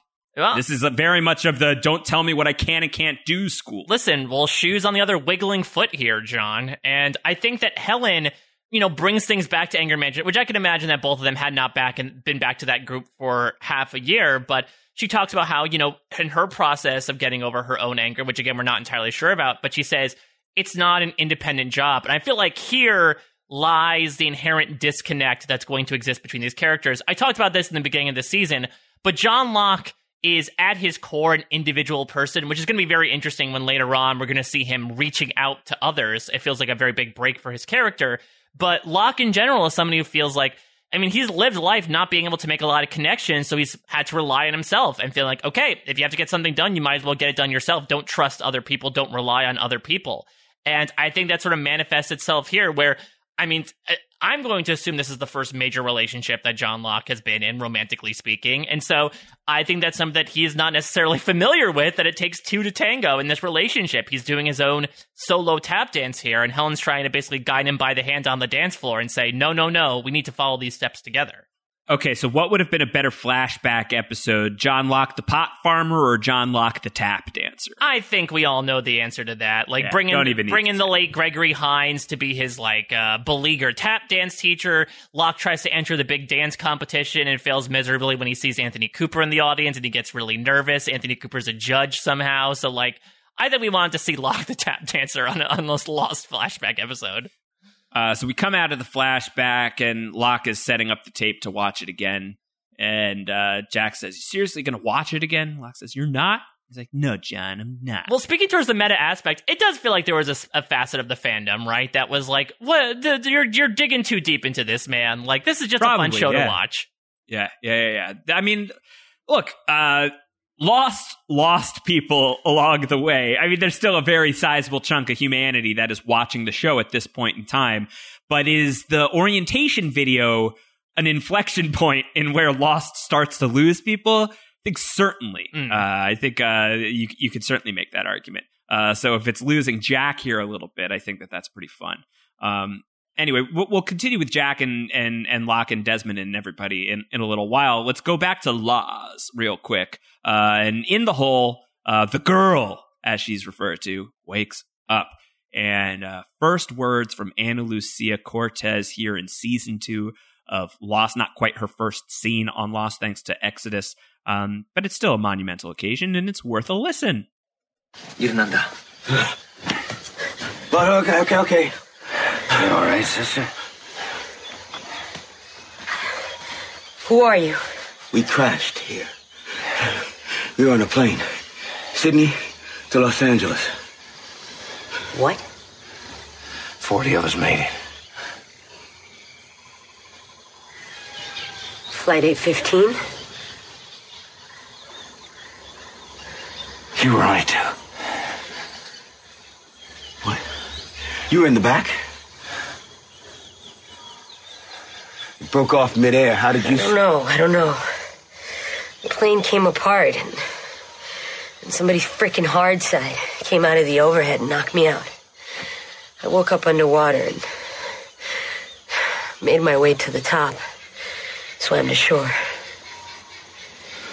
You've been out here by yourself all this time. Trying to find food.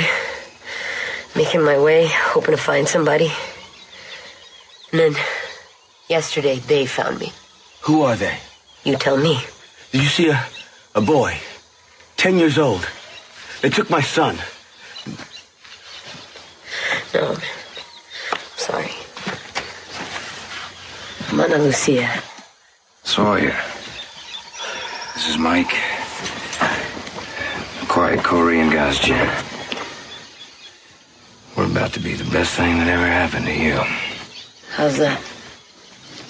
So next time Shaft opens a cage, he's gonna get a surprising little howdy doody.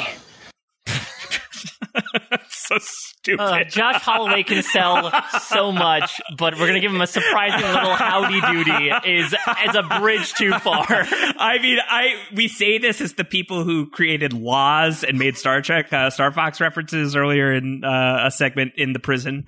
Uh, but I felt like confi- like more confident in that choice after hearing uh, revisiting Sawyer saying. We're going to give Shaft a surprising little howdy doody. Season two, you're losing me just a little bit.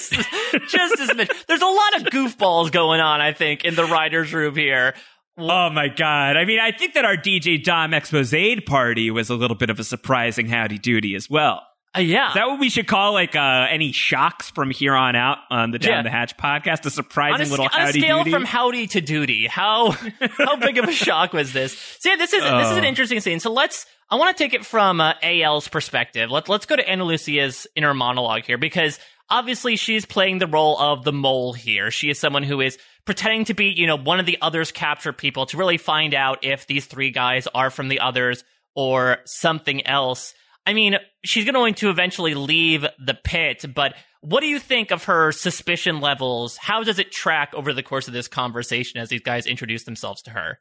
It's it's really the the conversation she has in the in the final scene uh, of the laws portion of the storyline this week, um, where she really uh, lays it on thick that even Sawyer is paying attention. I think that this is more a knock against Sawyer for me than it is um, you know a knock against Ana Lucia. I think she's doing a pretty you know she's she's laying it on pretty thick, but uh, Sawyer is really not.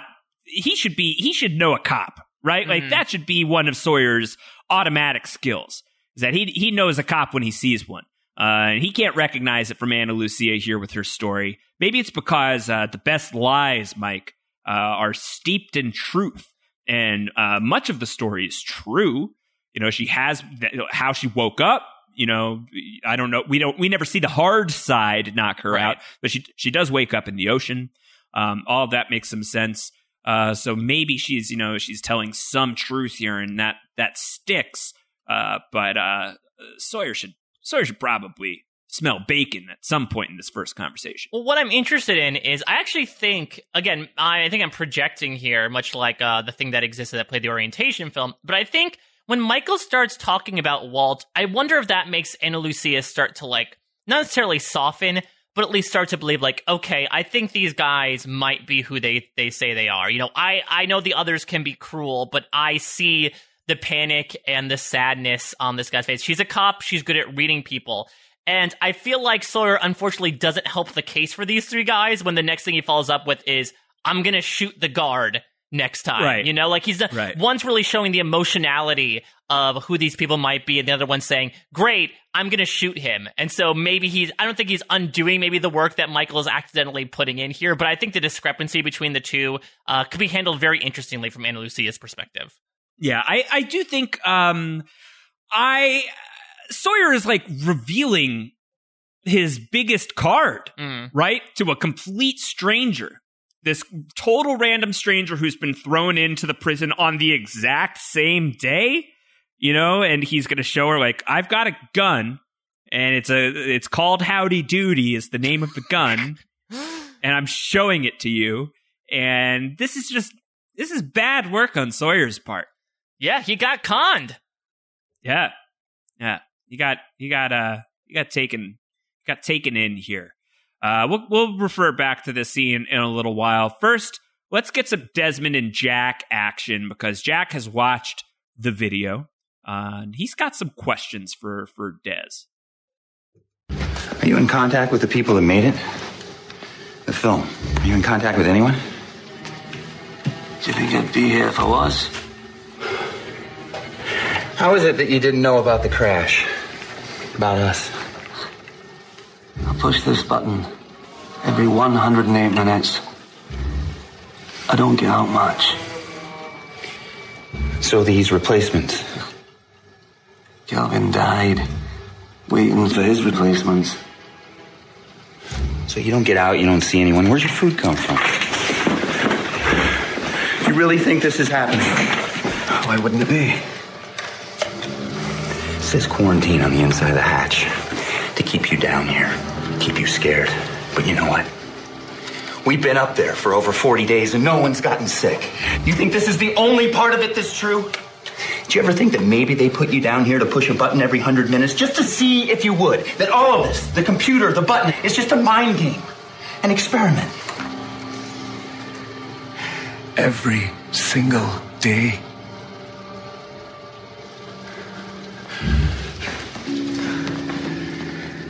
And for all our sakes, I hope it's not real. But the film says this is an electromagnetic station. And I don't know about you, brother.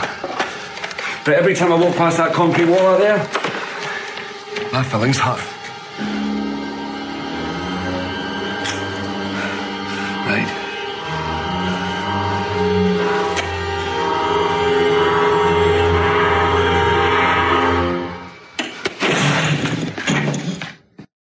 Another great act break in this episode. Desmond flips the switch to try to turn on the computer, and the whole system blows.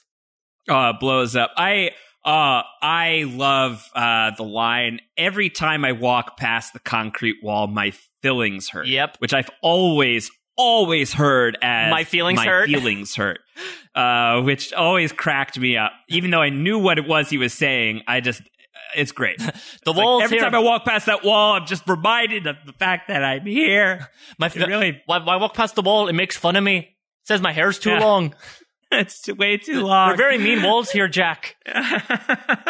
Look at you, Desmond, all alone here in the hatch. What a loser. Yeah. You've no friends. Oh, that stupid wall. Could you imagine, like, it's he's haunted by the voices of everyone who was down in the hatch here before him? Like, Radzinsky and, and Inman are just mm-hmm. there having to make fun of him the entire time. It's a possessed wall. It's uh, the wall is like filled. with- It's the home of the whispers. Yeah. So all these dead people are just like mocking you from behind the wall, hurting your feelings. Speaking of Inman, so Desmond has a very interesting, and you know, with the history of Desmond, this was supposed to be the last episode he appeared in. Uh, we were not going to have him return for Live Together, Die Alone. So maybe the whole plot twist of him having killed Inman was not, you know, in the uh, the uh, the uh, the universe at this point. But I do find it interesting that Desmond seems to withhold the information in both, you know, when he's accosted at, uh, at when he gives his story, and then this moment about how, you know, hey, Kelvin Inman just happened to die for no particular reason, waiting for his replacements. Right, right. Seems like that's what's going to happen to him unless they can fix this computer. Yeah, absolutely. might not be able to do. Might not be able to do it. Uh, it- everything blacks out. The clock is now at 48 minutes. And now everything Really- everything's washed in like this ambient yellow emergency lighting, which I think is such an Yeah. interesting color because it really it brings about like red is obviously like a sense of danger, but really the warm lighting almost brings uh, a sense of like weird warmth to it, which really juts up against like the immediate world-ending danger that they're in right now.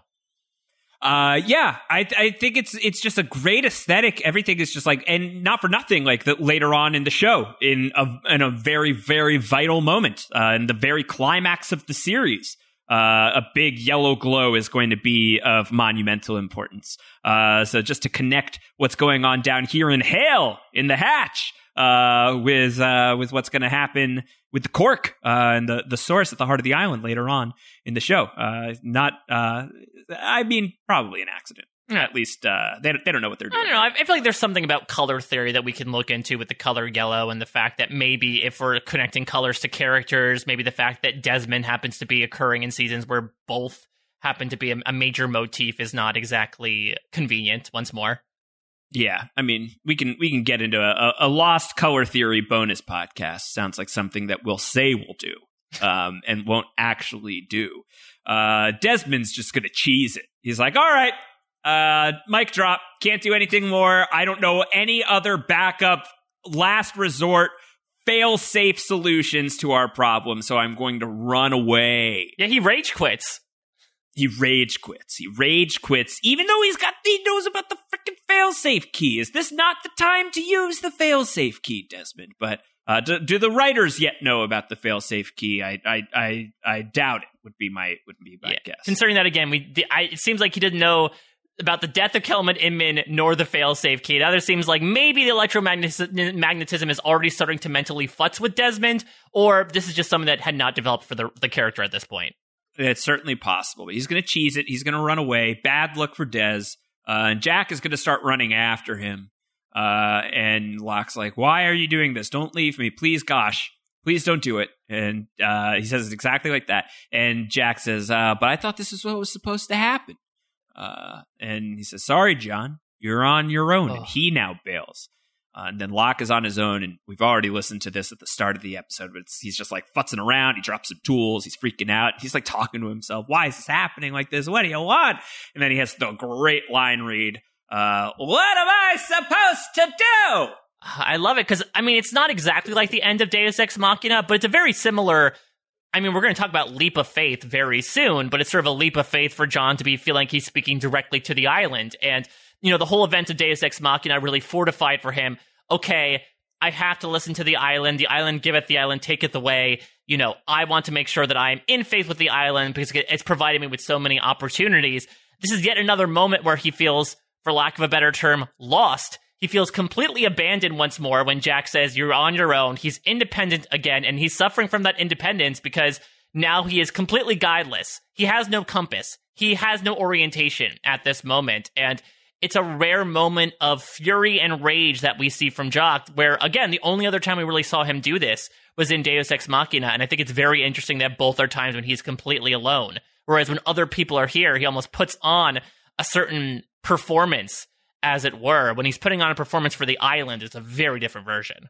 All right. Well, let's uh let's wrap up the flashback portion of uh orientation. See, I feel like the flashback goes really fast. It really, Yeah, yeah, we're only six Run sounds in, th- theoretically three fourths of the way through the episode, and we're done with the flashbacks here. Well, let's cue up sound number seven, Mike, as we go back to the past, and John Locke is going to like immediately violate the no visiting your dad policy. And there's there's there's a really interesting again speaking towards the light in this episode. There's a really interesting shot of you know the two of them lying there, and Helen's obviously sleeping, and it's all dark except for one sliver of light on John Locke's eyes, and we know how important eyes are to Lost, and you just see them darting around as if he's like he needs to get out of here. It's actually oddly enough like a weird Anthony Cooper part of him, uh, not just the genetics and a kidney, in that it feels like he sort of sneaking away up to his own duplicitous deeds. Evidently, it's once again to show up outside his house and just sort of skulk there. No coffee this time that he can sit contemplative. Uh, sit Oh, it's late. It's late. It's very late. Unless he really plans on pulling the all nighter, it's a little late for coffee. Uh, but it's not too late for uh, for Helen to to to stalk John Locke once again, but this time announce herself uh, by uh, bumping her car into his car, and they get into uh, a big confrontation, which we will hear right now. Why are you doing this? He's not coming out of his house, John, because he doesn't care. I know why you're here, why you keep coming here. You're scared. You're scared of moving forward with me, with us. You're going to have to choose him or me. No, no, no, it's not that simple. Yes, it is. I, I. I can't, I can't. Yes, you can. No, I can't!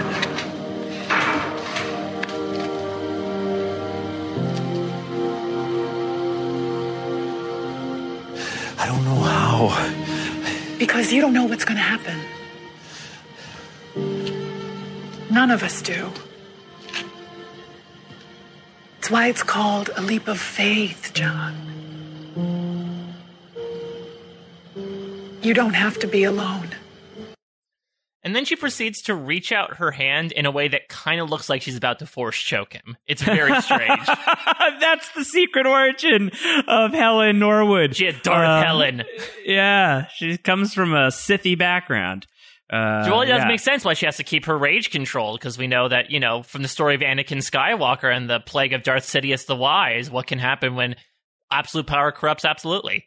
Yeah, Helen in the Sideways universe. Are you an angel? Oh, no, Um, please. So an it- angel. It's so interesting because, you know, I think some people understandably would write off uh, this flashback, especially compared to what we got in Walkabout and Deus Ex Machina, which might be two of the fl- best flashback episodes ever. But I don't know. I have a place in my heart for this flashback, and particularly this scene, because I guess it's my own head headcanon, Josh, that I think the John Locke that we see today in terms of a sense of faith is built in this moment. And maybe, you know, we, we once we sort of track John Locke's chronology further, maybe that ends up undoing itself a little bit. But part of me likes to think that one of the reasons why Locke is such a believer nowadays in whatever that word might entail is because Helen essentially taught him faith is essentially jumping without a parachute sometimes and hoping that something safe will catch you. Except uh, that he got so badly burned, uh, not like Mustafar style, but emotionally I'm burned. very badly burned. Yeah, she hurt his feelings, you know, by uh oh, his feel- she, is she, that, feelings she are- that hatch wall? she's part of that hatch wall uh that you know eventually she's gonna uh things are not gonna work out between them so uh, it's interesting i think it's an interesting perspective um i think it's it, you can add it to the to the big pile of things in john's life uh, that uh, have have pushed him in the direction that he's ultimately going to go. Um, back at the hatch, uh, no sign. the The wall maybe had. We're just coming back as the wall has been uh, hurting Locke's feelings as he's alone. He's crying. Uh, but Kate shows up. Hurley shows up. Sayid shows up. yeah, Hurley came Um, with. Hurley came with, uh, and they need Sayid's help. We need to fix the computer. We've got 24 minutes. Uh, so we get straight to work. Sayid's not asking any questions right now. Uh, just kind of going straight into it. He needs Kate and Hurley to find the conduit line. Uh, to to follow the conduit line, it'll take you to the breaker box. Uh, and you know, I would be fairly useless in this situation, except for the fact that Sayid gives good instructions. I think uh, he's a he's a very patient teacher. Mm, Are you saying we should possibly see uh, a future Marvin Candle role for Sayid should he have lived in this series? Oh, that could have been interesting. Uh, he would have had a lot less than just a missing arm, or a lot more than just a missing Should arm. imagine him like Car- Looney Tune style, like exploded hair or like Oh, like the, covered bro- ashen. the broken teeth. Yeah, broken teeth. Uh, Hurley doesn't find the conduit line or the breaker box, but he does find it, depending on what you mean by it. hmm And to be continued until next time. This is just a little crumb that will lead to a much larger problem for Hurley next episode. Yeah, for sure. Um, back at Laws, uh, they're going to play sick prisoner. Uh, the oldest trick in the book, Mike. Yep, and that's why nobody uses it anymore. Uh, well, I guess in this scenario, you don't necessarily know when you're doing sick prisoner that one of the people who is in on the plane with you is actually a cop, is uh, yes, a spy on behalf of the organization that put you there in the first place. undercover police officer. Uh, so uh, bad on Sawyer once again. Uh, he- has the gun out. She's asking a lot of questions, and they're very tough questions. And it's only at the very end that he starts to suspect that maybe she's asking uh, too many questions about the gun. But by the time he puts that together, she hits him in the arm and takes the gun, and she's got the gun. And she has what I would consider to be, eh, within my own personal Lost fandom, an iconic line. Uh, and the iconic line, more of an iconic line read, is uh, Michelle Rodriguez as Ana Lucia Cortez uh, calling to Mr. Eko, coming out, coming out, coming out. Was Uh, was Eko I don't know how many times I have said those words in Ana Lucia voice over the course of my life. Uh, once again, with my my friend who I say I'm so sorry with, Or Uh, this is- ah, this- now that's a paper towel. yeah, this is this has really stayed with me. Is coming out. Is, was Eko just like waiting there for his cue in Yeah. the wings the entire time? Yeah, yeah. He's uh, listen. When he heard that they were going to play Howdy Doody, he was like, "Oh, a show." Imagine him with like a little cowboy hat on. Yeah, uh, that would be an incredible look. Uh, so Ana Lucia is coming out. Uh, Mr. Eko is there, and he's uh, happy to see Ana Lucia plus Howdy Doody. And uh, he says, "What happened? Who are they?"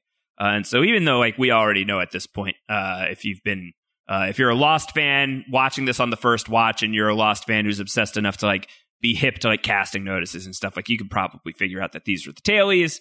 Uh, but this is a, another just great moment where it's like, yeah, these aren't ex- no no one here is exactly who the other person thinks. Yeah, and I love the final shot of the specific people they choose to close in on, with Michael and Ana Lucia being the ones to look at each other through the bars of Laws slash the Tiger Pit. I don't know if it's foreshadowing as to the fact that Michael's going to be the one to ultimately kill Ana Lucia, or the fact that Michael, I guess, is sort of the de facto leader of this trinity of guys that survived the raft. But I, I think it's very interesting that they choose to focus on those two to close out this plot line for the episode. Another powerful twosome uh, is Jack and Desmond. Jack catches up with Desmond. Uh, Desmond's lost a little speed since he's been landlocked in the hatch. And and also his zipping skills are subpar. He trips and his bag just splurs open. Yeah, yeah, and he's not able to like zip on the fly later. Uh, I don't know about his fly. I don't think he has a fly in the jump shoot. Oh, uh, jumpsuit. that's a real miss in the design of those jumpsuits from the I Dharma he- people. I think he probably just have to take the full suit off, which is uh, uh, not great depending on the Ooh, circumstance. I love this idea of Dharma rompers. Just really just- inconvenient to wear, but fashionable as hell. Well, yeah, I just think it's it's bad for uh, for certain utilities. Uh, but Jack is is barking mad when he comes and finds Desmond. He's got the gun on him. Um, I don't know how much we've talked about the way that Jack holds a gun, how he holds guns think at people. so. Uh, it just just watch it. Just watch the way that Matthew Fox as Jack Shephard wields a gun. Uh, he's always just like he's he's very aggro. He's just so intense. And sometimes like just like very casual for a spinal surgeon who is not a natural action hero. Uh, just the way that he holds his guns out always struck me as like very aggressive. I guess like the act of holding a gun out is very aggressive. Uh, but it's like he's like choking the life out of his own gun. I would not be surprised, honestly, if Jack, like at the pit of his post-divorce lifestyle, went to like a shooting range to take out his aggression. You know. Oh God, yeah, yeah, for sure. But I mean, uh, th- that did not evidently happen here. He was not following the six rules of anger management because Josh, Jack No. is furious. This is not John Locke. Yes. Where were you, furious? But he is yelling at Desmond. he's very mad. Uh, why why have you been pushing this button? Uh, what are you running from? You don't even know what you're running from. And that triggers it for Desmond. He's like, running. That's it. We ran. You're a runner. It's why I met you. Los Angeles. I was training. You twisted your ankle. People don't like our Desmond voice. I mean, Maybe we good- should leave it leave it to Shrek. Leave it to Shrekman. I mean, interesting. You know, we talked about how that conversation was obviously more monumental for Jack than it was for Desmond. Good on Desmond for remembering a conversation that happened, what, three years ago at this point? I would be hard pressed to ask, to, you know, be asked about the exact metrics behind a conversation that I had with somebody, even if it was as weird as like a random doctor who had twisted his ankle in an empty stadium. No, but it was an indelible moment for Desmond as well, I bet. Um, you know, first of all, in his afterlife, he's going to flash back to this. You know, Mhm. like he's gonna he's gonna remember this in the Sideways universe. Um, but this is where he and Penny, um, you know, saw each other for the first time in so long. Uh, and you know, he has that fateful conversation with Penny right before he starts racing against Jack. So I'm sure for him, like. Love is very much on the mind in that moment. He's thinking about Penny and he's having a strange encounter with another guy who's sort of in, in his own way lovelorn, even if he doesn't know it yet. Um, so it, it, it tracks for me that Desmond remembers the interaction and it also tracks for me that it's going to take like some intensity from the other person to like re-trigger that memory of like, uh, oh, you're the guy. You're the guy from that thing. 'Cause I don't think he's got the same memory that Jack does. Um, but Desmond's romantic and, you know, he remembers his romantic stories. He really wants to know the ending too. He's like, give me the spoilers. How did it go? The end. Uh, So like, I married her. Well, yeah, I was gonna say. Speaking of intensity, because again, back to the whole you didn't even know what you're running from. Again, charting Jack's psychology throughout this episode. Why is he so angry at this point? Is this just him at the end of his rope? We've seen him before, physically speaking, but it really seems almost from a mental perspective for Jack. He is just fried right now. Well, I think again, like it's rem- it's reminding him of the failure of his marriage, which is still probably a very sensitive area for Jack. I don't think that he's quite past that. Um, and I I think to a certain degree, this like quiet recognition that something logically must be happening here that's very strange. It's it's such a bizarre coincidence that it has to be kind of divine that Desmond is on this island. That this person who you met is is out here. Um, and I think for him to acknowledge that and to acknowledge the possibility that he is here for a reason and he is here for a purpose is to acknowledge that maybe everything else that's happened was for a purpose as well. And if that's the case, what I I I got married to and divorced from this this woman all as part of this grand plan that I don't have control over. Mm-hmm. and he's somebody who has a hard time letting go uh, is a very famous attribute about Jack Shephard uh, he is a man who likes to be in control of his destiny and his circumstances. And this would have to be not only relinquishing a certain amount of control but also accepting that um, these painful experiences were part and parcel with uh, this this quote unquote destiny that he has. Um, so I, I can understand why this would be very, very, very triggering and, and troubling for Jack. If that's the case, because I follow your logic here, I kind of wish they concentrated more on that. If that's the case, I mean, I guess we'll sort of get him reconciling with that fact when he resignedly agrees to push the button. But to that point, this seems like a big character moment for Jack. And I guess there's so much going on in this episode that there's little to quibble with. But I wonder. You said before that this is almost an equal episode in terms of Locke and Jack, but maybe from like an emotional journey perspective, it seems to be more so focused on the Locke than the Jack, even though they sort of end up on the same place quite literally. Yeah, I think in terms of clarifying it, completely agreed. And I think like the stuff with Jack, like you kind of just have to extrapolate from, you know, you have to head headcanon it. So none of this is like official canon. Uh, like you have to, I don't know, get on a podcast and talk for five hours about every episode of Lost. Mm, Um, required, that's- required. Yeah, required, required stuff. Uh, and so Desmond, uh, he's you know he's broken Jack. I married her. Jack's crying now, uh, and you're not married to her anymore. I can imagine Ja Desmond what taking a, bu- a bottle of diodes and like a motherboard and putting it over Jack, being like, "You're not broken anymore. I'm fixing Yeah. you." Yeah, he just starts putting him back together. Yeah. Uh, well, he get he gives the the signature line once again. See you in another life, yeah. Uh, and then he runs off with the backpack in his arms like a small child. Oh, he can't zip it up. He can't zip it up. yeah, exactly. I don't know. Maybe uh, Kelvin broke the zipper, or maybe in his rage post Kelvin, he broke the zipper, and now he's paying Yeah, for his could- actions. It could be that with like the uh, electromagnetic breakdown Mm. that happened when Oceanic crashed, uh, that the backpack, the zipper, uh, is ajar as a result, is like off track. Mm, yeah, that's why you need a drawstring. I think that's really Yeah. the way to go when it comes to Dharma designing anything around any uh, elements that exist in the hatch, considering the electromagnetism of it all. Totally agreed. Um, in the hatch, there's five minutes left, uh, and uh, is still working dutifully uh, and beautifully. I would say uh, is really on his game here, um, and uh, he knows that the, the that the the clock is ticking down, and it's taken down to something, and the computer needs to be repaired in time. So I don't care what it is, Locke, as long as you tell me why we're doing this once it's done. That's good enough for me.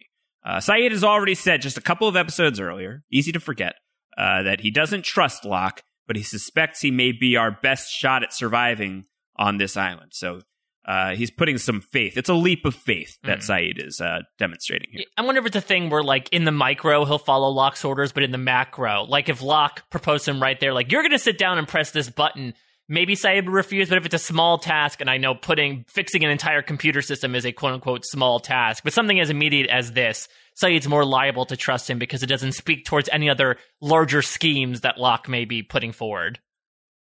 Uh, so Kate finds the breaker. She puts the power back on. We're down to four minutes, and like no time at all, like Sayid literally just like flips a switch and the computer's back. Love this guy. He's very, very impressive. Very impressive. Very impressive. Yeah, though I wonder if on his under his breath he's like, "Oh no, this computer's too old." It's too old. Yeah. Uh, the last time I saw a computer that was going to save the world. Uh, so there's the compu- there's the code to enter into the computer.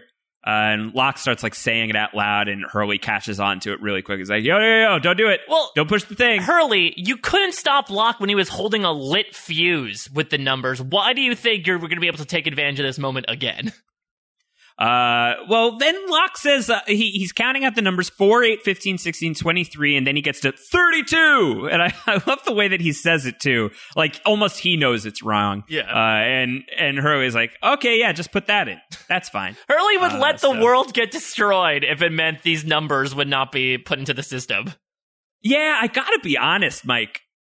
Thinking about that, that's a very bad look for Hurley.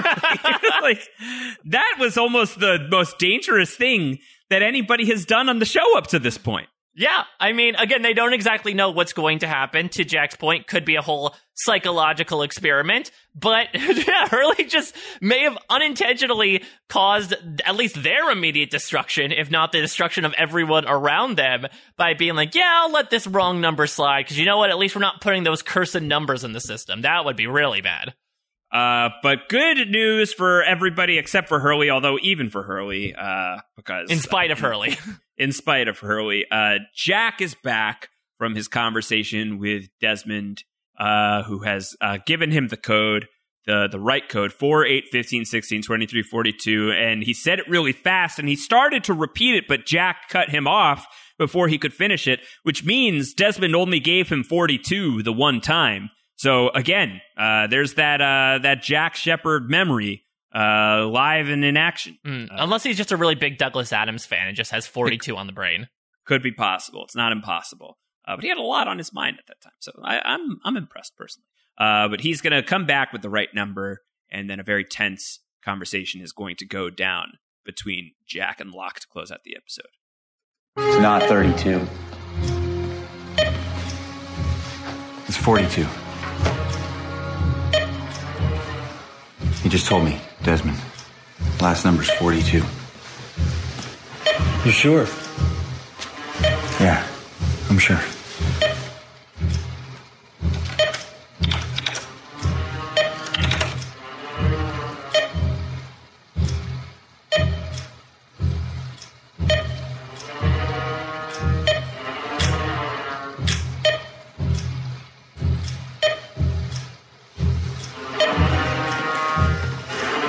You do it, Jack. What? You have to do it. You do it yourself, John. No, you saw the film, Jack. This is a this is a two-person job, at least. This argument is irrelevant. Say it. Don't. Jack. Don't. It's not real. Look, you want to push the button, you do it yourself. If it's not real, then what are you doing here, Jack? Why did you come back? Why do you find it so hard to believe? Why do you find it so easy? It's never been easy.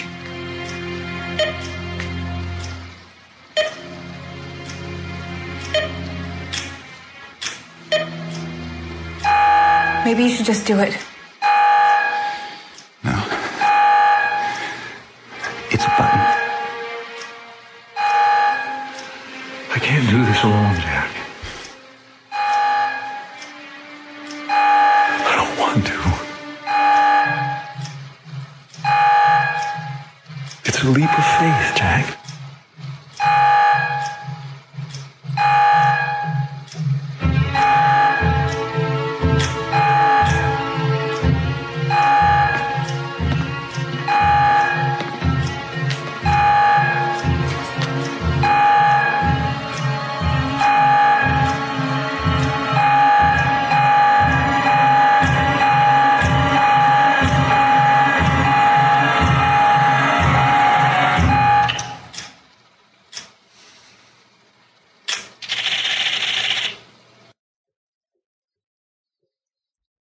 Begins again, Josh.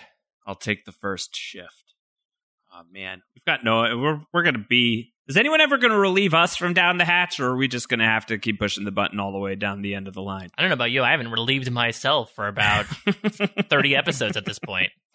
that sounds painful. Talking about yellow light. Uh, oh my god. so, I mean, this is such an interesting stand up. On paper, you'd be like, yeah, it's a little petty for Locke to force Jack to be the one to press the button when, uh, you know, the world might be on the brink of certain doom. But at the same time, this action speaks so, so loudly. I think my favorite, there's so many good parts about this. First off, Terry O'Quinn's performance is super interesting. I think we talked a lot in season one about this idea of like, not con artist Locke, but definitely deceptive Locke, the way he would say certain things or behave a certain way in front of people. We saw that with Shannon, for instance, in uh, sort of getting her off of Boone's back or Boone off of her back so that he can focus on his mission.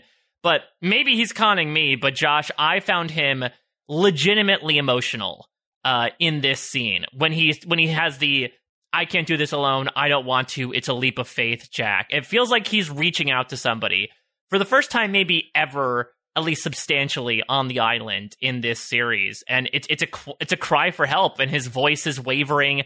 You can see that look in his eyes. It's different than the confident John Locke that we're used to. But I think my favorite part is the why do you find it so hard to believe? Why do you find it so easy? It's never been easy. Because I think Jack sort of has this stigma that, oh yeah, believing something, it's easy to do. You just sort of let go of all your realities and just throw yourself, Uh, you know, at the knees of whatever you believe in. But I think what Locke is sort of telling him is, no, no, no, we're two sides of the same coin here. And it takes so much will and so much power to invest your faith into something or someone. And that takes more effort than you might realize. And so I think that's that's a moment for Jack as well to sort of awaken to how tough it's been for Locke and how even though you might think that he's on the other side as you, it, it was not an easy path to get there. It's it's a cool sort of moment where they're looking across the bow, both symbolically and literally, at each other. No, I I, I love this uh, insofar as how it sets up the you know the end game of Lost, frankly, of um, you know Locke pushing Jack to take that jump um, at least right now, Jack has the opportunity to do that jump with Locke. You know, eventually he's gonna he's gonna have to do it alone to some degree. Um, but you know, alone is sort of a flexible concept in the in the world of Lost. So uh, I love this setup to it. I think it's great. Um, I think it really depends on how much you react, uh, or or how you react, frankly, uh, to both Jack and Locke as characters. Um, but as somebody who who really appreciates the complexity of, of both of them and, and loves the performances, um, I think that this is a, a a really great ending uh, to to not just the episode, but to this you know three episode arc mm. uh, of going down the hatch and and finding out um, what's down there and what we're going to have to do now that we're down there, and to take Jack from where he and Locke were at the start of Man of Science, Man of Faith, and to see them, however reluctantly, working together here at the end of orientation. Uh, it's powerful stuff. I think. I think. I think it's a, a really uh, moving um, and and uh, and and successful arc for me. Um, and obviously, it's going to have a lot of ups and downs in the episodes ahead. But I, I think as far as like a three episode act, um, obviously we got some issues with the one in the middle. But I I think that the the movement, uh, this mo- this story movement in Lost. Um, is is one that's really really notable to me and has a has a really great ending and does a, a really great job of not just setting up the end game, but more more um, more immediately everything that we're going to get into with season two and the hatch being such a central part of it. Yeah, I mean, it's crazy to look at how much the world of Lost has changed over the course of these three episodes. You know, I don't think anyone would say, yeah, we're going to end episode three of season two with two guys, two of our main characters agreeing to let bygones be bygones and work together to push a button every 108 minutes in a relatively modern esque hatch on top of a desert island to quote unquote save the world. I mean, it really is a culmination of the giant swing that the show took in season two. And I think from an introductory perspective, on the whole, I think it's very well done. It's just, it's so interesting watching these guys sort of go off and, you know, very uh, matter of fact, I'll take the first shift. But speaking of shifts, the world of Lost has shifted so much, much like the island will many, many times. It's shifted so much in the past few episodes and this is the new normal for Lost. Um, all right, let's uh, we'll keep talking about orientation in a bit. Let's let's segue into the others section and get through some listener feedback. And let's begin as we always do by looking back towards last week first. And Mike, you and I were were pretty low on Adrift, and and at the time we noted um, that we were harder on it than than the audience. Really, uh, that it was uh, we we I think I had two point one, you had one point eight for the score ultimately on the on the four point two section, uh, while the listener average was a two point eight, um, with some ratings as high as a four and a three point nine, and those ratings came from uh, from the great Riley Wigmore, big fan of the last name, of course. uh, Riley had uh, had identified uh, that Riley was Riley and Riley's girlfriend were responsible for uh, the the, the 3.9 and the 4.0, and they they identified that on Twitter. Um, Riley had written a defense of Adrift that we did not read last week, um, some of the points that Riley says in favor of Adrift. Uh, one is that we finally get some resolution and payoff to the raft cliffhanger. The raft sections are tension filled and have great character work. The episode shows Michael being unable to accept help and attempt to somehow find Walt all on his own. Meanwhile, Sawyer's heroic side is coming out. However, when Michael treats him like early season one Sawyer, he reverts back to protect himself. The flashbacks are beautifully acted, and the moment of Michael saying goodbye to Walt is incredibly is incredible acting and heartbreaking. Plus, there's more Hatch. Um, so that was Riley's initial take, and then Riley uh, also wrote back in with the following. Um, so after I exposed my girlfriend, this is Riley talking, and I, as the 3.9 and 4.0, I decided I might as well send in my final thoughts on Adrift. I mainly think I really enjoyed this episode because I binged the show as opposed to watching it live when Mm. it came out. To me, given the nature of episodes one to three taking place around the same time, my brain kind of grouped them together as a three parter, much like the season one finale was a three parter. So I viewed season two's opening as a three parter. As someone who watched it in that lens, I think it works much better in that binge format, viewing it as part of a whole. Honestly, these opening three episodes kind of all mixed together in my head as one larger opening act. It's why I wasn't as high on Man of Science, Man of Faith until your podcast helped clarify what exactly was in that episode and how so many of my favorite parts were in that opening episode. It's earned its 4.2, however, I believe when viewed as the middle act of a three part story. Uh, Adrift keeps you going into part three, keeps you engaged in a two or three hour binge with Sawyer's quippy remarks, the expanded on stuff down in the hatch, and the final, final moment reveal of the other. So I stand by my four. I hope this explains my rationale and my girlfriend's. Um, Riley, I, I hear all of that, and I, I agree. Having uh, rewatched Adrift now, both in binge mode recently as well as in week by week, uh, that it definitely plays much better in, in a binge because you're able to just kind of move through it. Um, my critiques still stand, but I know that Riley is not alone in being uh, an Adrift defender. Yeah, and to that point, I would say to the hatchlings out there, uh, do not be afraid to, you know, write in with their own thoughts. Josh and I are just two loud voices talking in front of microphones, but we're Lost fans at the end of the day. One beautiful thing about the show is people have different characters, episodes, storylines that they associate with, some more than others. So, I mean, if you have a defense or if you have an attack on a particular storyline or person or comment that we made, like, let us know. This is what the feedback section's for. I love hearing from Riley. To Josh's point, I might not agree with every point that Riley has made, uh, but I'm very happy to have experienced this opinion because it's another way to look at the episode. I completely agree with everything that Mike just said, except for one piece, which was the part about uh, don't be afraid. You should be very afraid to challenge us here on Down the Hatch. Uh, no, you shouldn't. Uh, uh, one more defense of Adrift. This was from uh, Craig Falkenham, the prolific Craig Falkenham on Twitter, uh, who wrote it and said, as much flack as Adrift gets for some of the bad CGI used, the way they de-aged Malcolm David Kelley for that final flashback was great. You couldn't tell it was him in a motion capture suit at all. Mm, fun fact, I believe that was Terry O'Quinn in the mocap suit. They were trying him out before Y the Last Man. Uh, yeah, that's pretty good. Uh, here's another piece on uh, Adrift. This is from Joanne, the Pistons fan. We put out the call, Mike, uh, for any uh, anyone with a legal perspective on the custody battle uh, to weigh in, and Joanne has taken that call and ran with it. So this is from Joanne. I'm an attorney and have some fami- familiarity with adoption and family law. For prospective parents to be able to adopt, the legal parental rights of the biological parents must be terminated either voluntarily or by the state. In order for terrible Brian to adopt Walt, Michael would either have to relinquish his parental rights or be found unfit to such a degree that the state would terminate his rights. Legally speaking, Susan made a solid case as to why she should have primary custody of Walt. But the reason I truly despise her is that she thinks poverty makes Michael an unfit parent.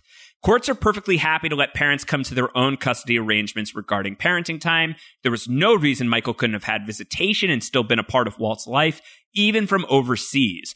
Eventually, when he got back on his feet, joint custody could have been possible. Susan cut a loving father out of her son's life because he was poor. The legal basis of custody proceedings is the best interest of the child. Susan knows she cannot legally win on this point, and she uses Michael's poverty to manipulate him into caving. Hope this was useful. Susan is the worst, but you two are the best. Thank you very much, Joanne.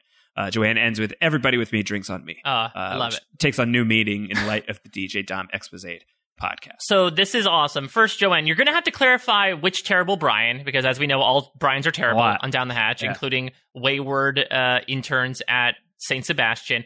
Yeah. Right. So she brings up an interesting point that I don't think we've touched on. And maybe that's something that I'm not a huge fan of the Michael storyline as well with all of this custody stuff is that we are told so much about Michael's poverty without ever being shown it whatsoever. And I think in retrospect, I maybe this would have meant more Michael flashbacks, but I would have liked to spend a little bit more time with the life that Michael was leading, you know, without Susan and Walt to see exactly quote unquote how much of a hot mess he was. But it is a good point that Susan was really drilling into the the money angle of it, even if that's not really a leg to stand on legally. All right, let's get into orientation uh, proper. Some behind the scenes that the great Ben behind the curtain has cobbled together. Uh, apparently, this is something I didn't know that the Swan orientation film was shot on the set of the authorized personnel only set from Alias in Burbank. Uh, APO is the is the the acronym for authorized personnel only. A very important force in the later stages of Alias, as redacted of DJ Dom fame uh, would certainly be able to attest. Uh, Francois Chau, who played Pierre Chang, didn't get to film at all in Hawaii during any of his season two appearances.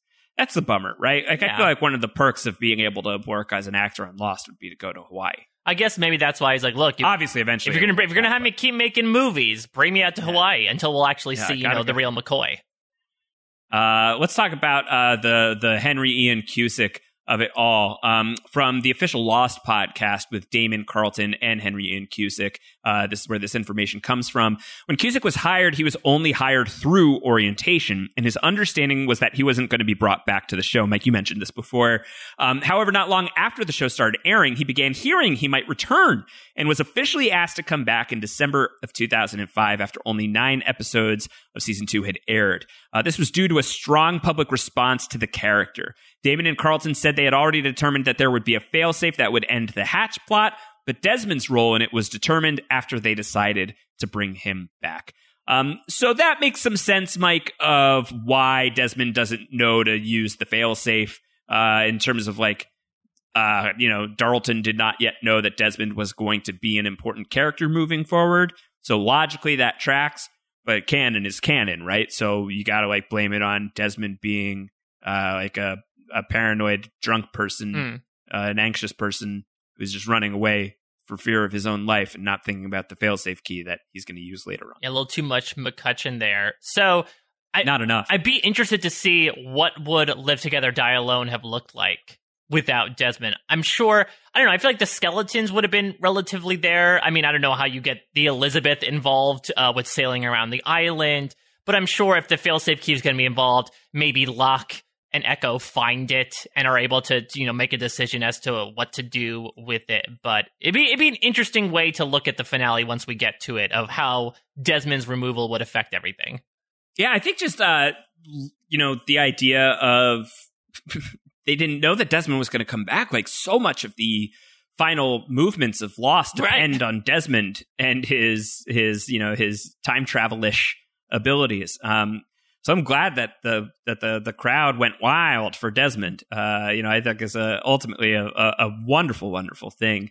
Uh, and also, I mean, I guess we should say Desmond a few more times because we're not going to get to talk about him again for several weeks now. Yeah, it's so interesting. Again, you, people wonder like why do they have him disappear only for him to come back near the end of the season, and now we sort of have our meta, meta reasoning behind it is because he wasn't supposed to come back. I think if Yeah. Desmond was going to be a plan to be involved in this season at the time, he wouldn't have disappeared. I don't think he would have run away, or if he did return, it would have been much earlier in the season than in Live Together, Die Alone.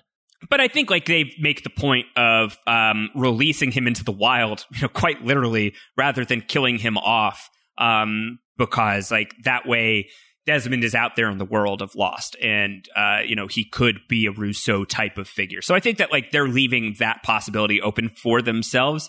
But I can't imagine at that time they're writing that three episode arc, especially based on this, um, that they knew just how critical Desmond would be overall. I think that that was a thing that probably developed from wow, we're really responding to what Henry Ian Cusick is putting down, and so is the rest of the crowd. All So right. let's let's keep keep moving in. My alternate timeline is if Desmond is not as popular of a character, uh, that's who Ana Lucia shoots in the jungle. Oh wow, wow. That'd be an interesting moment, right? It, wouldn't- it wouldn't be Shannon obviously as bad as you know momentous as Shannon dying, But I think it would be interesting if Ana Lucia like guns down this guy in a jumpsuit in the middle of the jungle, and it brings up all these questions as to like where did he come from, and then the paranoia of these two groups connecting just increases tenfold. It totally changes the Ana Lucia dynamic, though, because uh, the whole thing is that like she kills, believe it or not, a beloved member of the of the of the crash crew of of uh, of. Eight fifteen, yeah.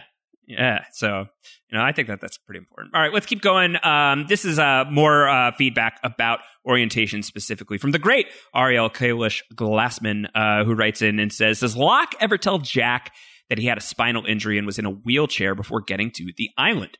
I don't think so. I don't think Jack ever finds this out while on the island with Locke. Why wouldn't Locke share that? If in another timeline, as if we needed one, uh, Locke does tell Jack early after the plane crash that he wasn't able to walk before the island. How do you think that plays out? What might have been different between them in this scenario?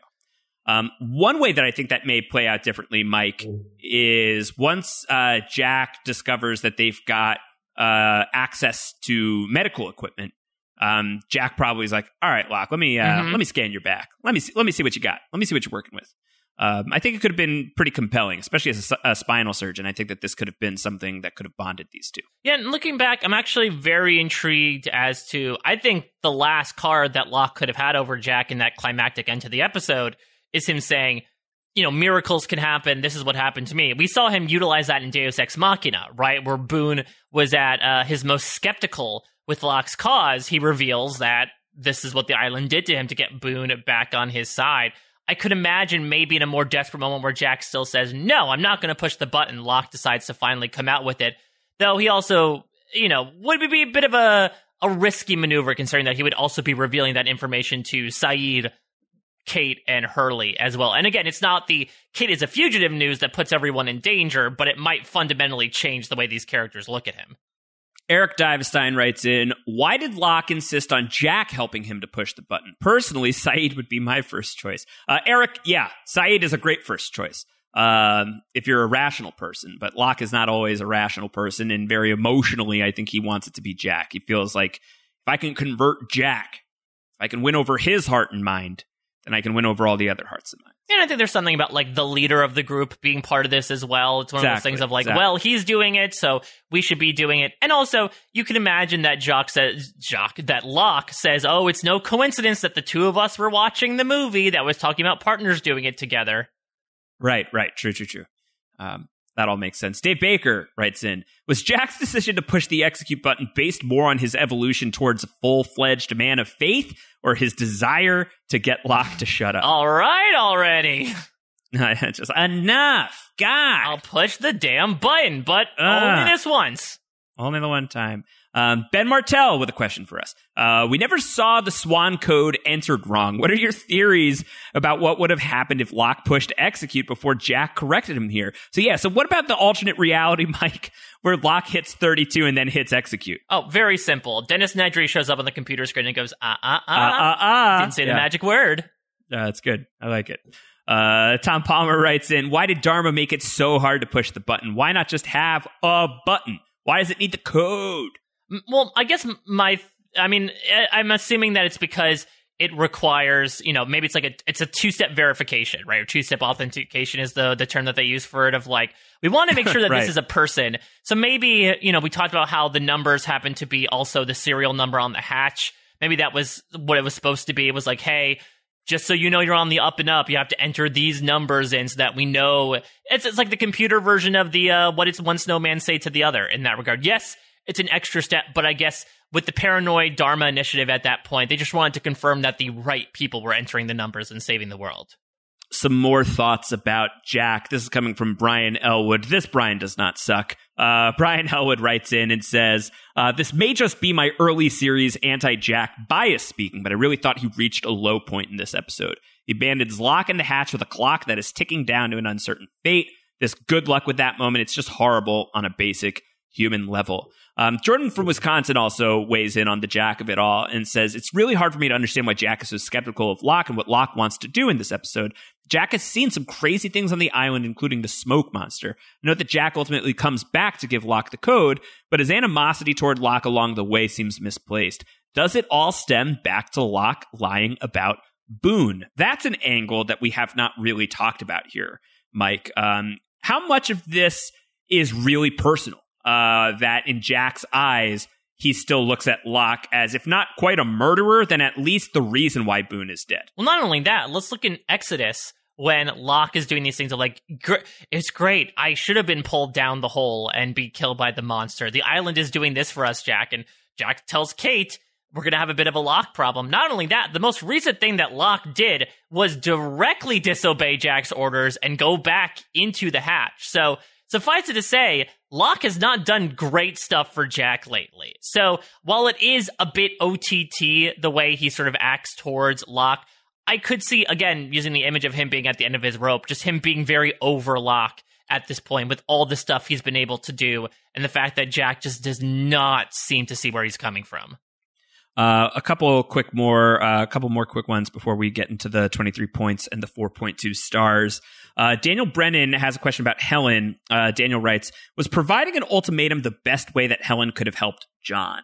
Um, it seems like it works for a while at least until Cooper shows back up, right? I mean, it's not really his fault that Cooper is back in the mix and Cooper's so seductive. Uh, for a long time, at least, Helen's ultimatum seems to work. I fundamentally think so, and I, I mean, it's it's uh, tough love, but I think sometimes with certain people, I mean, I'll, I know that uh, addicted is a very weighty term, but I think that at this point, John Locke's addicted to Anthony Cooper. Like, I think he's very addicted to this idea of getting that closure in his life, even though it's never going to come. And I think sometimes when when you're dealing with the process of addiction, sometimes ultimatums have to be forced. You know, addiction is all about this element of choice or lack thereof, and Helen presents him with the ultimate choice. Uh, he's not able to cheaty around and just you know stand with his stomach upset, not able to decide on anything. Right. There, there's no gray here. She's presenting it starkly as black or white, and I think that makes that opens Locke's worldview up a bit so that he can look past the the forest for the trees, as it were. Like you said, it's not going to work forever, but I think this was the right thing for her to do for, to get him to snap out of it in that moment. Um, Benji Holder says, I need a gif of Sayid saying, This argument is irrelevant, as Locke and Jack are fighting about pushing the button.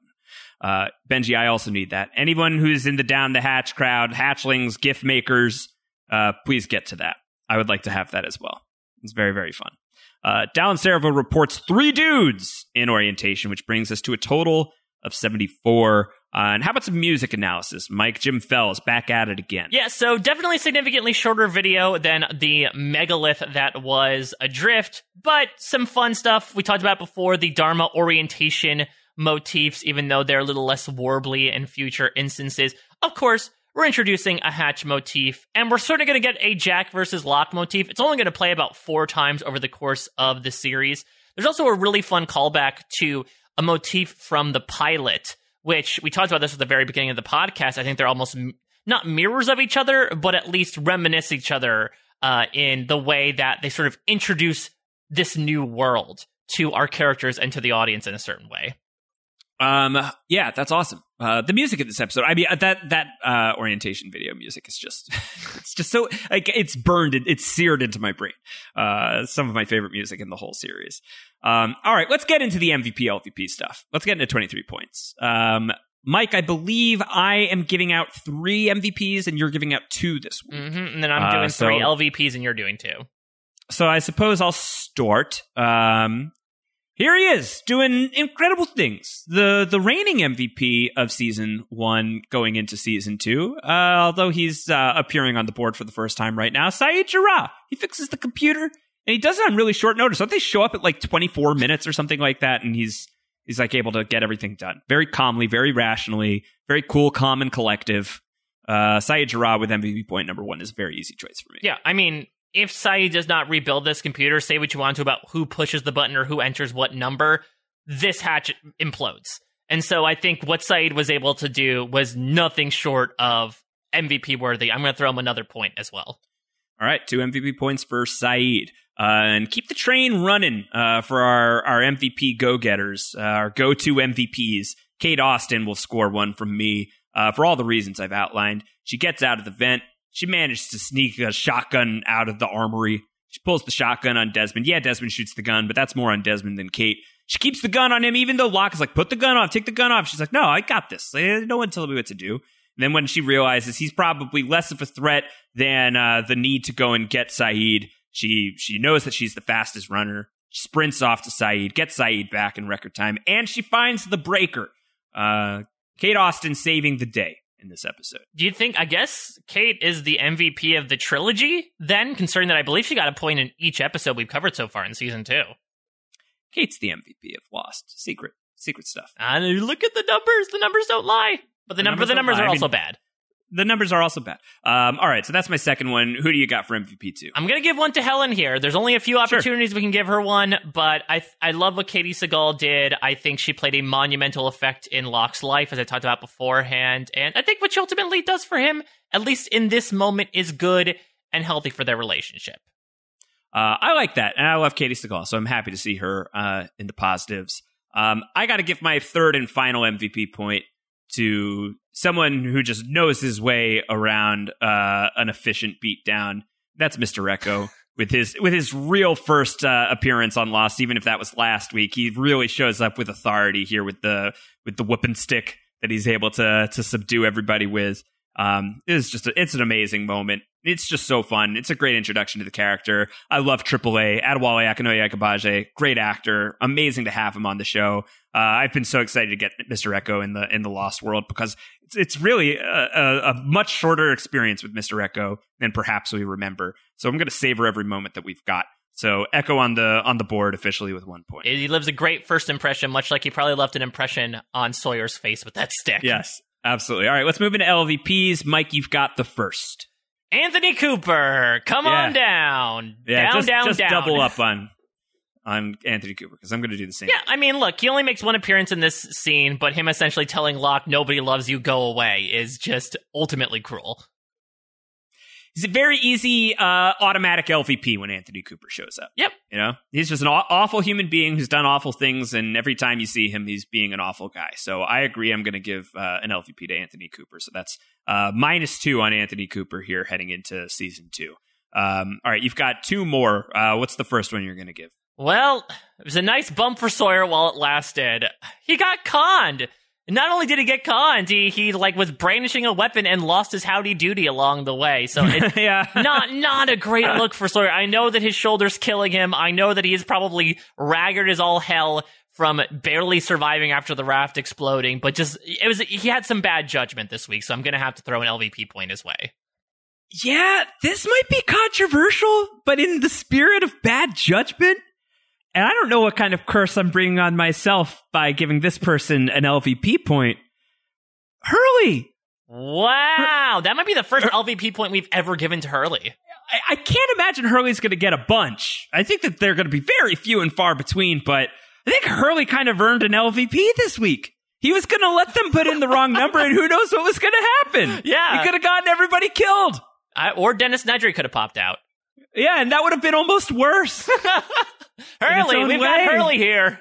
You know, so uh, I think Hurley getting an LVP, maybe controversial, but I feel like not fully unearned. I was thinking about dumping another one on Sawyer, uh, but uh, I don't think that I can miss the opportunity here. And there was also arguments to take one away from Jack and Locke for me. Um, but ultimately, they work together in the end, and that's progress. So I think I'm give it to Hurley. Oh, don't get mad at me. Don't at me. Don't at me. I love Hurley. I love Hurley. It's just maybe not this week. Well, I mean, look, let me stay on the char- the train of beloved characters because you said this before on the podcast. I think I can cement this that this might be the worst Desmond look uh, that he's he's going to have throughout his time on Lost. He shot the computer and then ran away after trying it once uh, without with giving minimal instructions as to what to do. I'm grateful that he comes back for a number of reasons. One of them being this would not want to be the last impression that I have left of this character, but I got to call him like I see him, and I think that Desmond does not have a great episode here.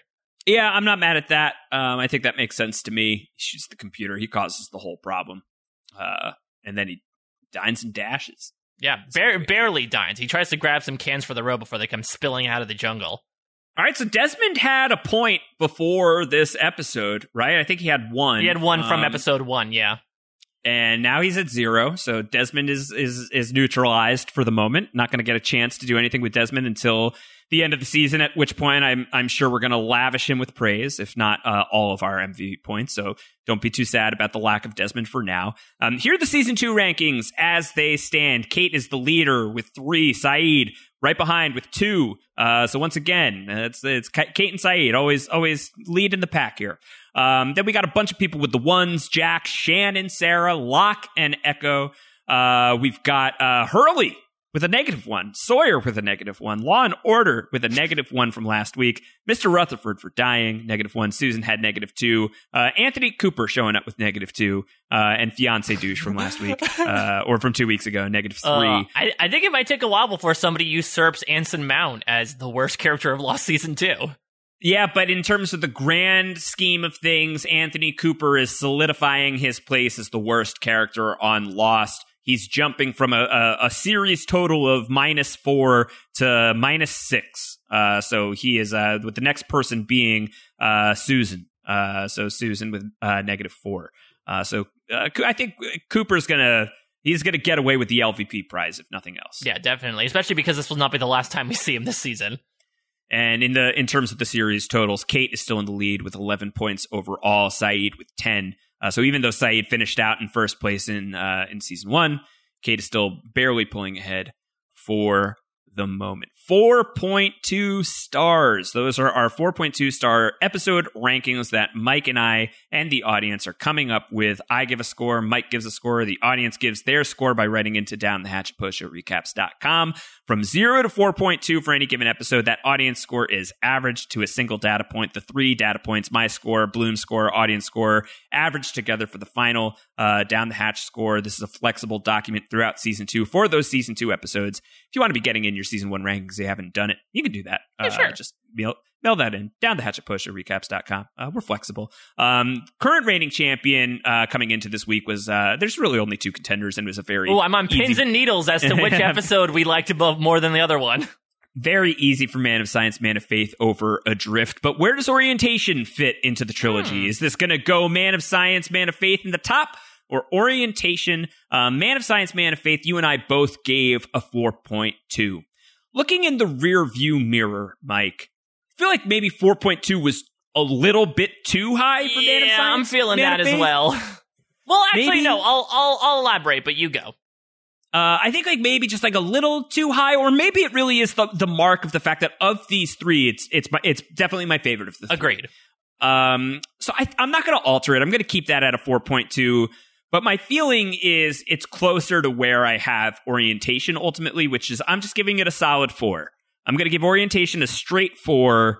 Um, I think that the, the flashbacks are nice. I'm I'm glad to have Katey Sagal in here, uh, but they feel a little slight. They feel a little slim. Um, once again, the episode does still feel like it's suffering from this like not quite a premiere uh, syndrome of like not quite a three part premiere syndrome that's going on with this first three episode arc.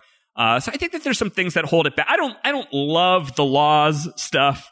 Uh, I'm not a huge fan of the prison stuff that we're getting in this episode, even though, you know, people love the tailies. Some people do anyway. Um, but I don't hate it. It's just enough to, to knock it from being, you know, a perfect 4.2 for me. But it still has the Swan Station video. It's got the Swan orientation video. It's iconic in, in so many ways, uh, that I think giving orientation at least a flat four, I feel pretty comfortable with. Yeah, so I was really looking, doing some introspection here, Josh, really looking at the episodes that I gave 4.2s and really thinking, what makes a 4.2 for Mike Bloom? And I guess for me, it's sort of a mixture of, you know, some really iconic moments, not even just like great quality moments, but really seismic shifting. We'll remember Lost for these moments. Character work, great use of flashbacks, comedy, drama, world building, but I guess the ultimate determinant for me that bumps things into a 4.2 is that it really makes me feel something. And orientation has a lot, but at least from my opinion, it didn't really make me feel something, especially compared to Walkabout and Deus Ex Machina, which the flashbacks alone are just so emotionally powerful. I feel like, unfortunately, orientation can't really live up to that reputation. There's still some good stuff in this episode, but nothing really made me feel the way that it made me feel about those 4.2 episodes. So it's not going to hit the 4.2, but I'm going to copy you here. I'm going to stick with a 4.0. Like it's definitely up there. There's a lot of really good stuff to talk about as we sort of parse through, but not a huge amount to make it a perfect category, you know? But it's it's a historic episode, you know, Absolutely. and, and you know, poured over rightfully so so many times. We had to watch that again many, many, many times. Um, so Mike and I both with the four, and the audience average on this one is actually a little bit lower than than where we currently have it. It's at a three point eight. Uh, I see a flat four here in terms of I'm looking at the audience ratings, a 3.9, a 4.1, 3.8, a 3.6, uh, as low as a 3.2 is the lowest that it goes. A few fours, a couple 4.2s. Uh, but it seems like a lot of people are kind of like on that same page of like, this is a very good episode of Lost. It's, uh, you know, undeniable that this is a very good episode of Lost. Is this an elite, perfect episode of Lost? Obviously, is anything a perfect episode of anything, Mike? Yes, Uh, Exodus. Yes, yes, yes, yes, and Walkabout, Pilot, and White Rabbit, and a bunch of other episodes. Um, but it's it's it's very very good. So I'm comfortable with the four. Uh, you're comfortable with the four. The audience is currently averaging at a 3.8, which gives it a 3.95 total score at the moment, which means the current uh, ranking of season two is Man of Science, Man of Faith in first place, Orientation right behind it. Uh, Man of Science, Man of Faith with 4.07, Orientation with 3.95, and Adrift bringing up the rear 2.22. All right, Mike. So that, that that's it. That's orientation. That's the that's everything. Yeah, the trilogy is over. Trilogy is over. Next week we are getting into Everybody Hates Hugo. See, it's not just me. It's everybody. yeah, Josh, you really just paved the way for the the title to come in here. Yeah, this is an interesting one. I'm very excited to revisit it because, and maybe this links to my previous apathy towards Tricia Tanaka is dead. Outside of numbers, in my first watching of Lost, I was never a huge Hurley flashback fan. Maybe it's because Numbers was such an interesting episode that I, I never really felt like there was going to be a good follow up. So I'll be interested to revisit this. Obviously, Hurley's going to have his own little first taste of what it's like to be an island leader. Uh, we just talked about DJ Dom. Josh, next week we're getting DJ Qualls. Who I'm assuming is, Uh-huh, is a, that's close associate. We're also going to get Katie from Wet Hot American Summer That's as right, Hurley's that's right. crush, playing the role of Coop. So yeah, there's going to be some interesting. I believe Libby is making her debut next week as well. Uh, I think that that's right. I'm pretty sure that feels right to me. Yeah. Yeah, so it's gonna it's gonna be an interesting episode. Now that we've officially moved on from the world building Big of, episode. of of one through three, I think now we get to see what a typical quote unquote Lost season two episode looks like next week. All right, so we'll get into that episode uh, dropping in your feed February 21st. Get your feedback in by the morning of February 18th at the latest. Uh, and if you haven't had enough down the hatch yet, uh, and you haven't listened to the DJ Dom expose party, highly encourage that you do it. Super Yeah, fun. it- Got any questions? in- any questions about that? You can send that our way for Wait, next well, week's I think uh, we Everybody still have Hugo questions. Uh, it's indis- it's Yeah. indis- indescribable. Uh, it's indescribable for sure. Uh, send that feedback to us down the Hatchet hatch at postshowrecaps.com. You can also tweet at us at postshowrecaps, recaps, at Round Howard, at a Mike Bloom type. Subscribe.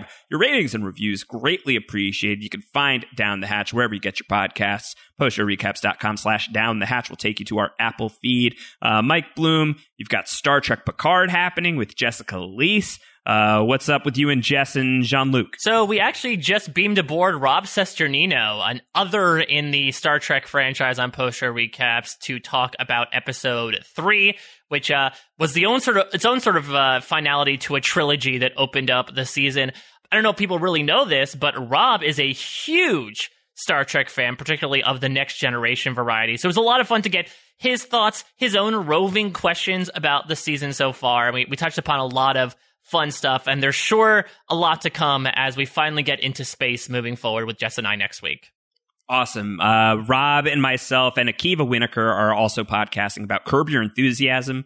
Surprise regular coverage of Curb Your Enthusiasm has has been happening here on Poster Recap. So if that sounds pretty pretty good to you, check out what's going on all over Post Recaps. We will be back next week with more Down the Hatch. Until then, everybody, take care. Goodbye. 4, 8, 15, 16, 22, 42, 4, 8, 15, 16, 22, 42, 4, 8, 15, 16, 22, 42, 4, 8, 15, 16, 22, 42, 4, 8, 15, 16, 22, 42, 4.